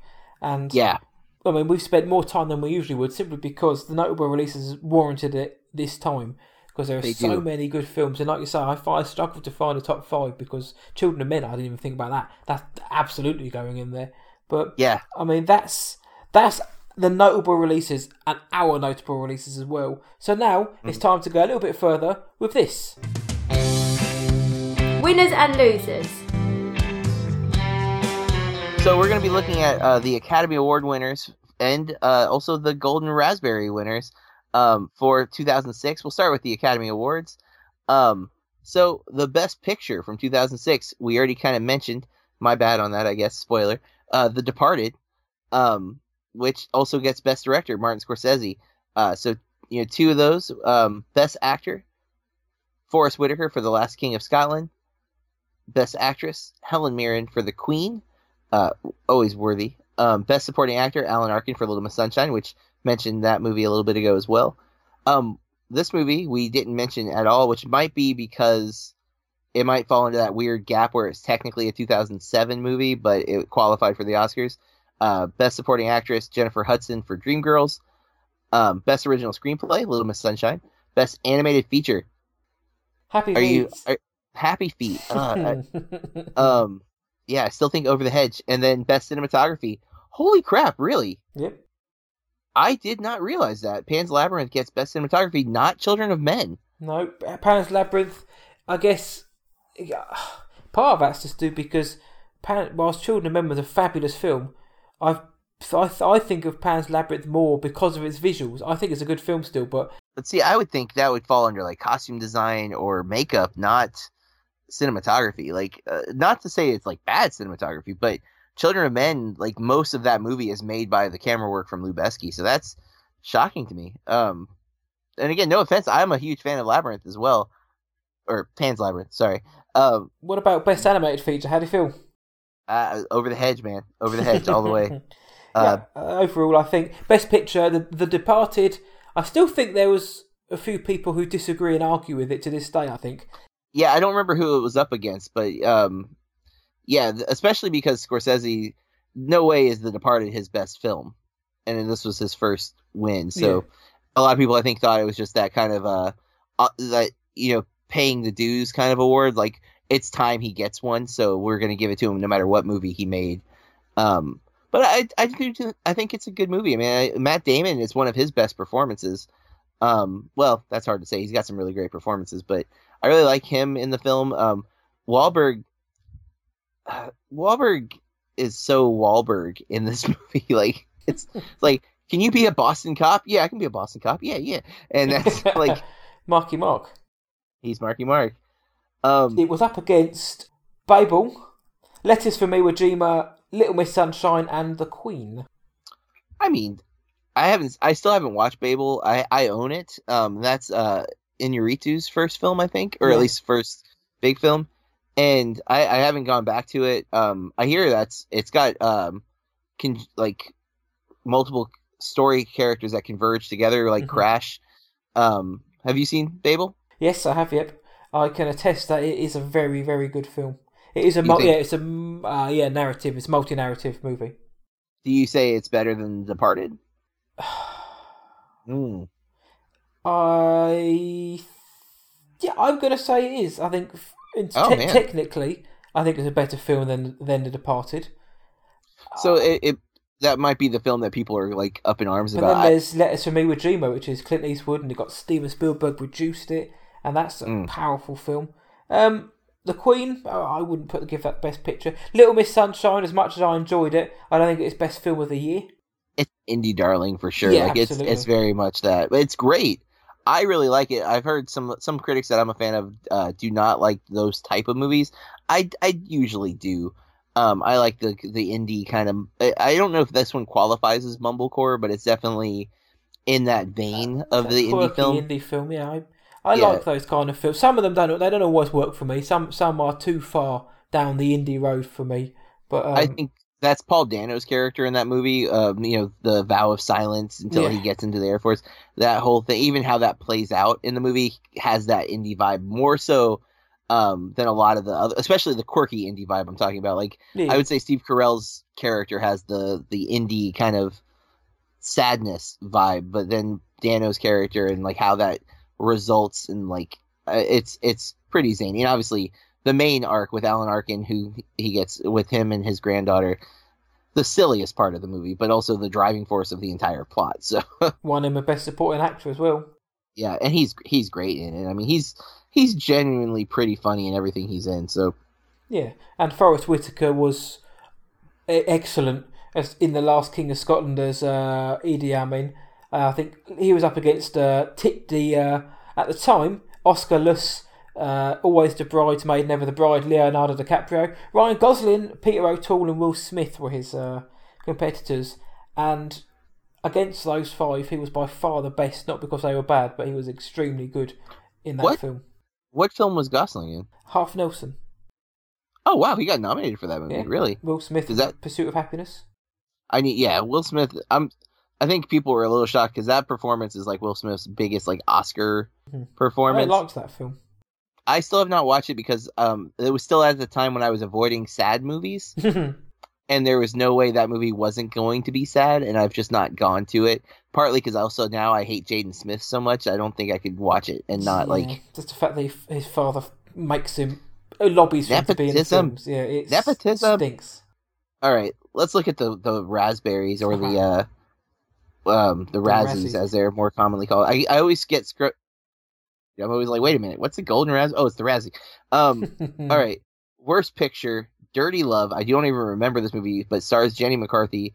Um, and we'll later see that it was also written by Jenny McCarthy, so that says a lot.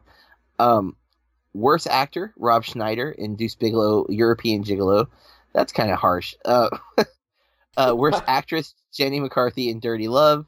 Um, oh wow, worst supporting actor, Hayden Christensen. Yeah, not having, I, I, I'm not a biased fanboy, but when you realise who he's against, I not. And I know the Razzies were a bit of fun, but you can't give him the award for that. What What year is Revenge of the Sith released Revenge of officially? the Sith Because was a 2005 release. okay, so that's weird that it's on this list. Um, here, but I mean, he was against Alan Cumming in Son of the Mask, Bob Hoskins in Son of the Oh.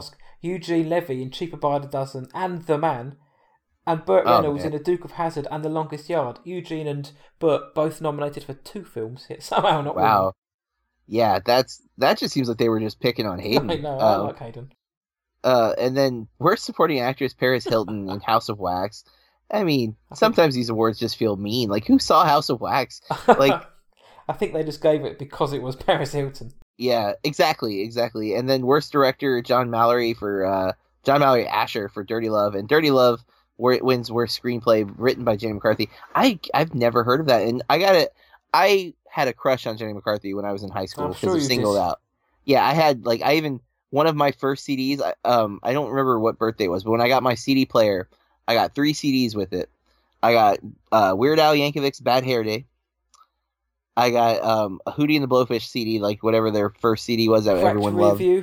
Yes, and then I got Jenny McCarthy's uh, Beach Summer music, Wow. where it was it was just like a compilation disc of like Beach Boys songs with Jenny McCarthy in a bikini on the cover.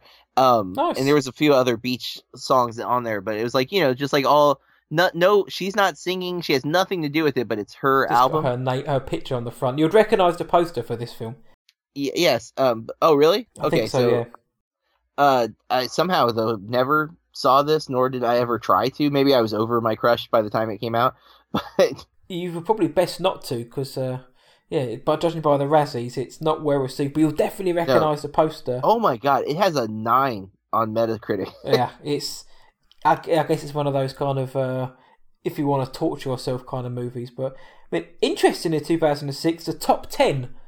Again, similar to 2002, the top 10, mm, it got a little bit of Oscar love, but not very much. The only Not two films much. that won anything Pirates of the Caribbean, Dead Man's Chest isn't isn't an Oscar winning film. It won for best visual effects, which there are some good effects. In fact, most people didn't know it was Bill Nighy under that. A lot of people thought it was prosthetics, but it was also nominated for best achievement in art direction, sound mixing, and editing. Then you have to go down to Cars, which was of course nominated for best feat animated and best original song. Superman Returns is an Oscar nominated film for visual effects, and Happy Feet, as we now know, won best animated feature. So really, other The than Pirates of the Caribbean, there was no Oscar love for the top ten. Yeah, and not even. I mean, like I think it was The Lord of the Rings in 2002. It just gets the technical award nominations, Yeah. not for story or um or uh anything else. Like no performances. I mean, yeah. Johnny Depp maybe gets best. No, I'm just kidding. He won't get best actor. Yeah, all right, it was uh, a. I don't know about say. It, I can't say it's an indictment of the top ten because 2002 had a pretty solid top ten and didn't really see a lot of Oscar love either. But yeah, I mean, award season. Before we crack on, did you do you agree mainly with the Academy Awards? Are you kind of on the on the level for most of them? yeah, I don't have any real objections. Like I this year, I feel like 2006. I my daughter was two. Um, and I wasn't going to the theater very often because of that, unless it was um, like I said, the Dollar Theater, which would close not long after this, unfortunately. Um, and so, and I was still avoiding the more dramatic movies, so I, I skipped a lot of these. I, I still haven't seen The Last King of Scotland. I don't know if I would ever watch The Queen. I just feel like it it feels like it wouldn't be interesting to me. I could be wrong. Yeah, the Um, the TV show with Claire Foy, I think she's in it. That's better than the film. That's the the Crown, right? That's right. Yeah, I haven't seen Yeah, all of it, but I've, I've heard that's I have really seen, good. It's better than the Queen. and I'm a fan of Claire Foy. Um, Little Miss Sunshine, I just watched a couple years ago, but I definitely really like that film a whole lot. Uh, so and I, I watched The Departed during my 366 challenge when I started Ooh. Burke reviews. Um, so that was a film I um, actually had I owned the DVD since it came out because I was part of Columbia House, you know, like the mail order Yeah, DVD service, and it was the featured movie, and I forgot to send the I don't want it, so it came in and I just kept it, but like refused to watch it for years. Um, I think I was kind of off of both Leo and Matt Damon at the time because of uh the talented Mr. Ripley freaked me out when I was when I watched it as like I was too young I think to to like get what was happening, and I, I think I've mentioned on the podcast I had a little bit of a rivalry with Leonardo DiCaprio when in my He was teenage good-looking years. guy, wasn't he? Yeah, yeah. So um, by rivalry, I, it was one sided, and I was just jealous. But nonetheless, um, I uh, I I kind of didn't watch his movie, so like that movie just had two reasons for me not to watch it. And I probably jealousy spilled into not filling his wallet.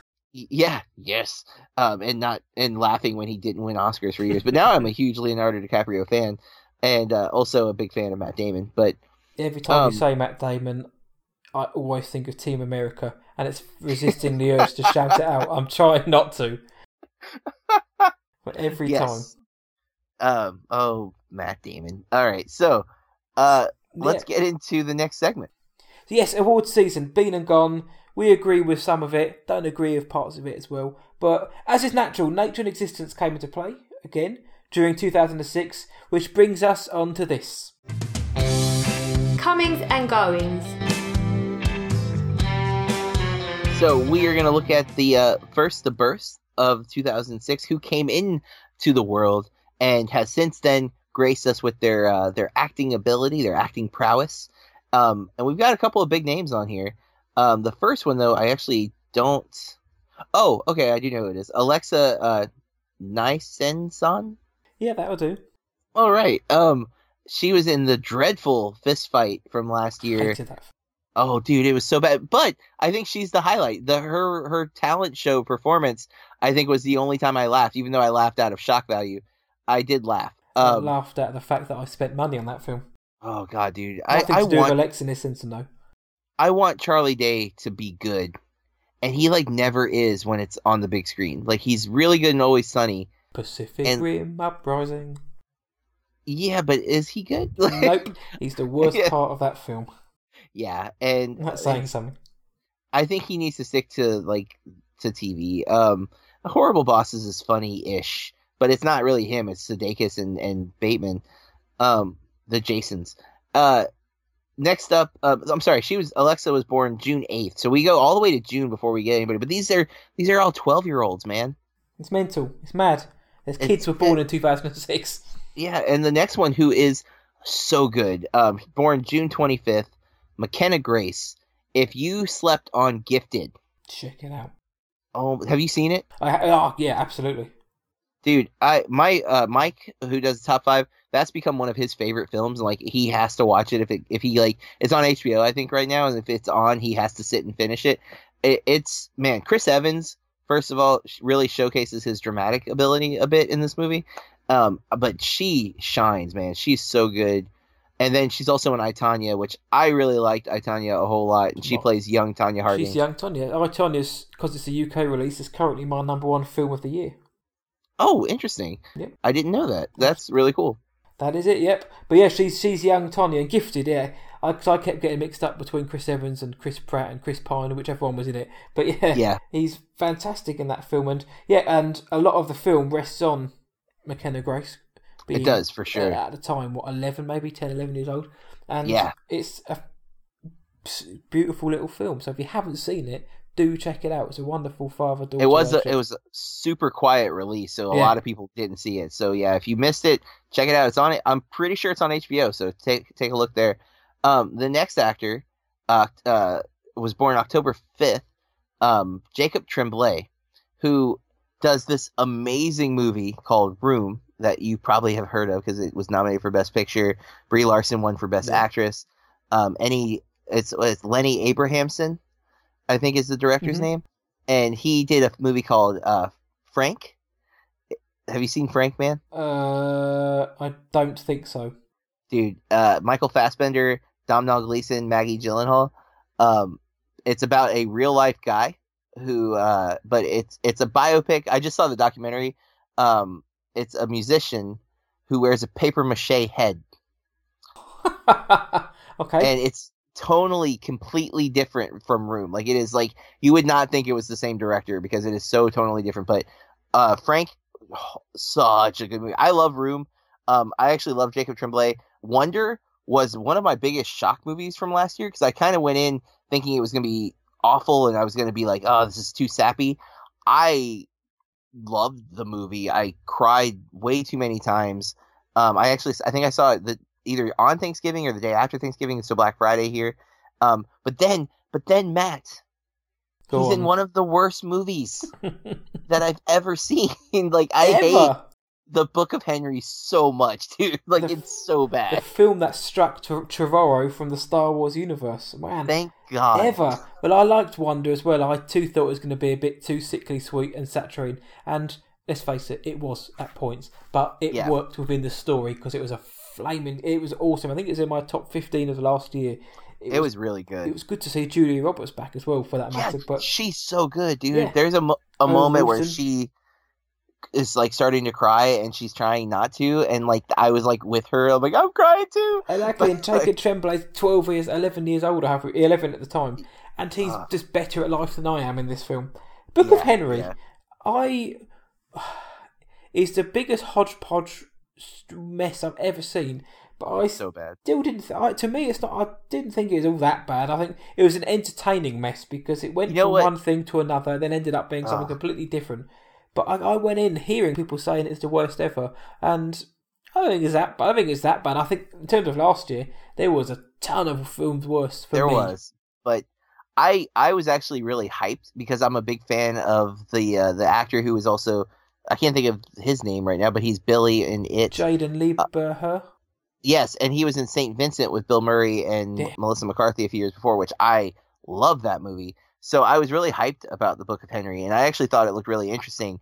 And then the the turn the movie takes yes, just made me so angry, and not not even ang- I just thought it was so dumb. And then there's a scene at the end. Oh, it's just it's so bad. pretty So many much things are another stupid. turn in the film as well. Everything just goes Yeah. crazy into pop by the end of it. But I yeah, for the first two films though are awesome, and Jacob Tremblay is definitely one to watch um, going forward. I mean, after Yeah, that was for sure. October, coming into the festive month. Two birthdays a day apart. December the fifth was Ava Kolker, young actress who was in Insidious: The Last Key. She's one of the go- one of the kids in that film, and I didn't like that film. I, in fact, I thought it was horrible. But, I um, skipped it. it, yeah, it was it was one of the worst horror films I've seen in a long time. Again, nothing to do with Ava Kolker, and I'm sure she'll go on to do much better things. And she was okay as one of the kids in the film. Is everybody else? And the next day, December the sixth, Millie Davis, who was also in Wonder, and she's in the TV series Orphan Black as well. So, two kids from Wonder born in the Hmm. same year, which is pretty cool. But yeah, there's Yeah. some very uh, yes, they're twelve, but there's some very decent up and coming young actors and actresses on that list. Which uh, who knows? Maybe in ten years' time, when we're doing a retrospective. We'll be looking at these guys as Oscar winners. I just hope that they all stay off drugs. Absolutely, yeah. Don't follow Macaulay Culkin.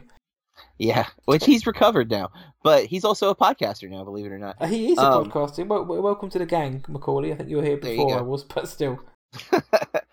well, um, now that's the the people who came into the world, and these are the ones who've left us. Um, and just the twelve years ago that it happened.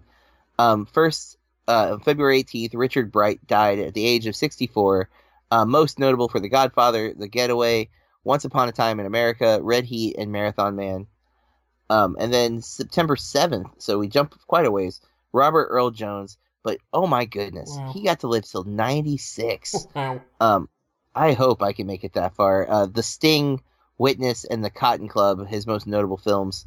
Um, who else passed away on us, Matt? Just on that, Witness is an excellent film if you haven't seen it, and and Sting is the film that prevented The Exorcist winning Best Picture. So I should always be bitter about that, but Uh, it's a it's also a good film though. Ninety six, wow. But November the tenth, Jack Palance, eighty seven years old, known for Shane, City Slickers, Batman, Tango and Cash. Young Guns, very, very f- good actor. Robert Altman, 10 days later, November the 20th, 81 years old, director, screenwriter. Best known for MASH, Gosford Park, The Player, Nashville, and A Prairie Home Companion. And 95 years old, December the 18th, the legendary Joseph Barbera, director and producer of things such as The Flintstones and The Jetsons the movie. So, uh, Hanna Barbera, Mm. everything. So, Yeah. there are some again some big names who sadly left us. You know, some good ages 96, 95. You know, they they would have seen a lot, done a lot, and contributed a lot.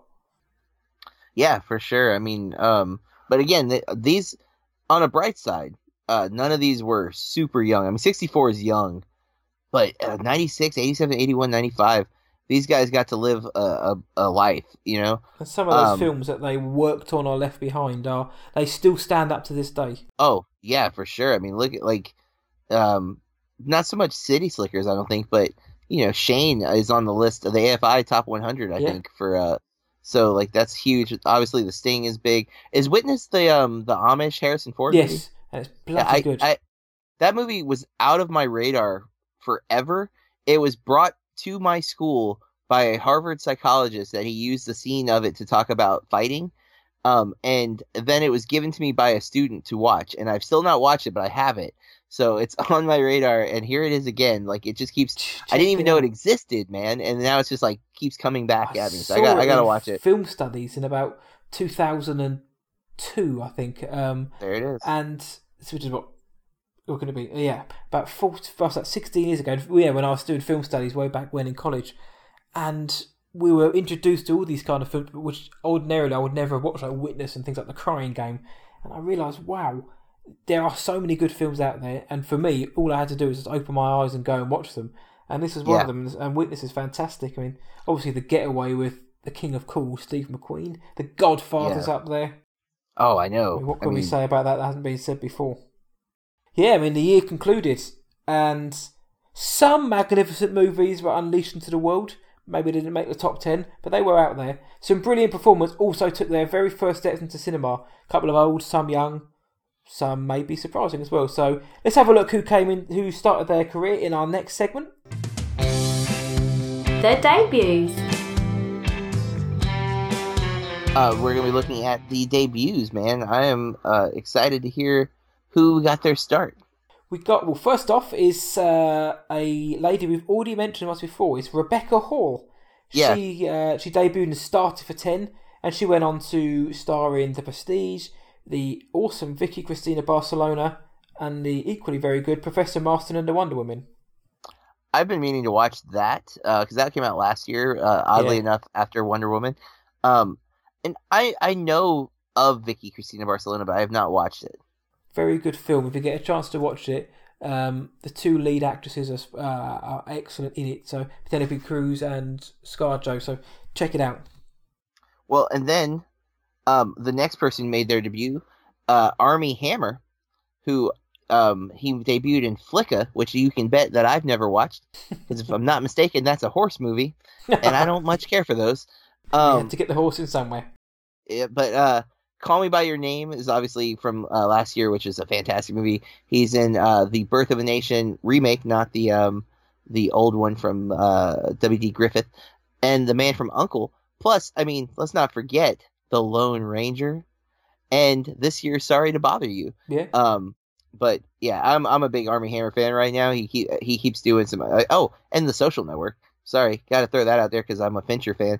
Um, yeah, Armie Hammer, man. 2006 premieres in a horse movie of all places. I'm sorry to have to put that upon you, but Armie Hammer is like he's always perennially linked with all these big roles. He was linked for there was a couple of major film roles recently he didn't get, but he was kind of always very strongly linked with them. And I like the fact that he can be in certain films. And like you mentioned, The Social Network, of course, he's in that. But I had not that I'd forgotten, but because he just kind of pops up and he's just very good in in the films he's in. That I just I Yeah. forgot he was in that. But the Men Man from Uncle we've mentioned before. If you haven't seen it, go out and watch it because it is a Yeah. great film. Yeah, Underseen too. Like you definitely need to Yeah. check that movie out. Yeah, I mean, and next up is uh, Jennifer Hudson. What a great surname! She starts. Uh, she she made her debut, her Academy Award winning debut in Dreamgirls, and she went on to go on to the Secret Life of Bees, the Sex and the City movie, and Chi-Raq as well. I I've been meaning to watch Chi-Raq. Um, I heard some good things about it. That was one of Spike Lee's last. I guess not last film. He's done a couple since then, but uh, Secret Life of Bees is another one that I've been meaning to watch and I've not got to. Um, and even I, I never saw Dreamgirls, and I've you know that's I think because of the music element. I, at the time, I wasn't interested. Um, I think I could go back to and probably enjoy now. I think she's going to be in a. I think she was cast in a film quite re- uh, an upcoming film quite recently, but in the name, uh, abs- the names have left my mind now. But I think she's been in many films. In Cats, I think she's going to be in Cats. Oh, the the movie they're doing, or Yeah. like a oh, okay. I'm sure Oh. she's going to be in that. So whether or not you like the idea of the film or not, she's in that. Well, um, the next is an Oscar winner. Uh, we have Eddie Redmayne. Um, he didn't win for his first movie, which was Like Minds, but he won, if I'm not mistaken, for um, Theory of Everything. Yeah. Um, confirmed. Uh, Theory of Everything. Uh, of course, he is tremendous in Jupiter Ascending. That that movie. Um, he is in the new Harry Potter franchise as uh, oh, I forgot his name, but Newt Fantastic Beasts. Scamander. Yes, Newt, Scama- Newt Scamander.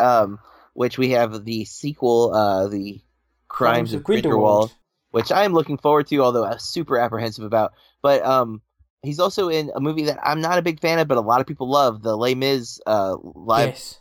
musical um, with uh, Anne Hathaway, Hugh Jackman, Russell Crowe, and um, Amanda Seyfried. Um, but actually, I did like him in that movie. I don't like the movie, but I liked him in that. Um, God, he is so over the top in Jupiter Ascending. He is ridiculous in that film. Did you suffer through that movie also? Uh, yeah, I suffered through his performance in that film. Yeah, yeah. Well, I mean, and also roller skating, alien dog Channing Tatum, right? I mean, It's mental. Yeah, it's so- it's so mental. crazy. And then you got how he's breathtakingly good. I thought, thought in the theory of, theory of everything, which I thought was Yeah. a wonderful movie. Yeah, and um, also the Danish girl, which I, I forgot to mention, but yeah. uh, him and Vikander together are so so good in that movie. So He's a very good actor. Made his Yeah. debut in 2006, and finally, as did Mia Wasikowska. Uh, I hope I'm saying that right because I, I think you did, man, and I always butcher her name. Uh, movie was Suburban Mayhem, not Suburban Commando, but Suburban Mayhem, and she's known for our, the obviously remake of Alice in Wonderland. The Kids Are Alright, Crimson Peak, uh, the much maligned, sometimes revered, and also Alice Through the Looking Glass. So uh, And this year, she's in a movie with Robert Pattinson called Damsel that I saw at South by Southwest. any good? That I really, yeah, um, I I liked her performance. I like Pattinson's performance. The movie overall, I was lukewarm on, but um, I've heard a few critics really, really praising it. So depending on who you hear it from, some will say it's excellent. I thought it was good, definitely entertaining. Um, I do like her though. I love. I actually like Burton's Alice in Wonderland. I hate the sequel. Through the Looking Glass Yeah. is garbage. Um, and Crimson Peak underrated movie because it was marketed wrong. The abs, that's uh, definitely right. Yeah, so uh, she's a really talented actress though, and I, I loved her in um, the connection with Chastain and Tom Hiddleston in Crimson Peak was fantastic. So Yeah, I saw when I saw that film, I expected something. I didn't get it, but I still thought it was a pretty good film. I liked the name, I liked the performance in it. It didn't click for me hundred percent, but um, agreed. I'm glad to see that Robin Pattinson's kind of continuing his hot streak with a Mhm. good time from last year. I didn't Oh. like the Lost City of Z. I thought it was I didn't like that whatsoever, but I thought he was very good in Okay. it. And I haven't been- seen that yet. He, I didn't. A lot of people did like it, but Charlie Hunnam's the lead, so yep. Yeah, But uh, Yep. but R-Pattz is uh, he won't like me for saying that. But Robert Pattinson is excellent in it, as he is in most of his films. He's a very very good actor, and I I Mhm. still think he should have been up for Best Picture for Good Time, Best uh, Best uh, Actor. Sorry, performance. take yeah, Denzel so, out for Roman J because that film was dire. He was good in it, but He's good in everything. He's exactly, Denzel. Like our, the dude, what R-Pattz was fantastic in Good Time. It's a transformation. that's what I was about to say. He's like you wouldn't know it's Robert Pattinson if if I mean I, he looks a little like Robert Pattinson. So yes, there, but the performance is off the charts, amazing in Yeah. Good Time. Like oh god, and honestly, Damsel because it's it's a it's a western kind of. Um, it's misleading to call it a western because it's something else, but it's like a a western comedy, and it kind of plays on the western tropes a lot.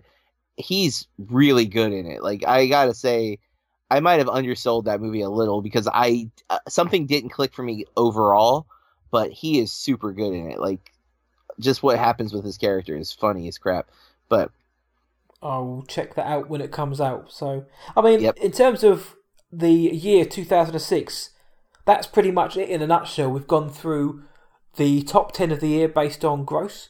We've been through the notable releases that came out, and boy, were there some. Who won and who won and lost during award seasons, who came and sadly went, and the debut. So that's pretty much wrapped up this episode. But 2006, we're going to get into in a minute. But I think it's time now for that wonderful part of the show where Mr. Burke, JB, delivers a a soliloquy, uh, delivers a, a a tribute to the year in the way that only he can. That's right. If you were born in 2006, then you are born the year of the pirate. Know that there will be times that are puzzling, but stay positive and surely you will solve it in time. Be careful who you trust your heart to, as they could betray you. Though, it's not a bad idea to take a gamble now and then. That's your movie forecast from 2006. And of course, you know, if you're listening to this podcast and you were born in 2006, uh, I hope you have your parents' permission. I mean, we keep it pretty clean, but still. Yep, exactly. Some of the films you talk about may not be suitable for your young ears. If you are listening, Yes. though, Carl, hello. If, even if you are listening in the night time, probably should be in bed. Yes, yeah. We speaking of bed, I think it's about that time, sir. We It is. to- It's a it's a late night over here for me. So that is that for this episode of Movie Astrology. Uh, I always enjoy doing this and having a rundown of the year because uh, there's nobody more knowledgeable and better to do it with than yourself. Well, thank you, sir. And I enjoy always getting to talk to you and uh, all the research, man, you put into this. This is so much. I, I, I really find this enlightening because, again, movies come through like our lives and like stopping and looking at a year like we do with this is always compelling because, like, I would have never clicked like certain movies came out the same year. And I, I always love stumbling on that, like, the patterns that we see arise, like the two Magic movies and the two NASCAR movies in 2006. Yeah, and you forget what comes out, and yeah, there's some, and you forget some of the stinkers that came out as well. So yeah, Yeah. I mean, looking forward to the next show. Um, but before we get to that next show, where can the world find you online? Uh, you can find me at burkereviews.com. That's where I post all my reviews, and on social media at Burke Reviews on both Instagram and Twitter.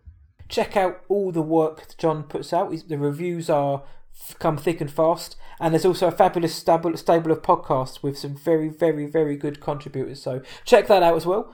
You can find me at whatIwatchtonight.co.uk and find me on Facebook, Twitter, Instagram. Search for What I Watched Tonight, uh, and you'll find me on there. There's movie reviews and also podcasts, and you'll be listening to this episode, which you are now. And it'll be on iTunes, Spotify, Stitcher, TuneIn, Podknife, anywhere literally you can find a Podknife a podcast.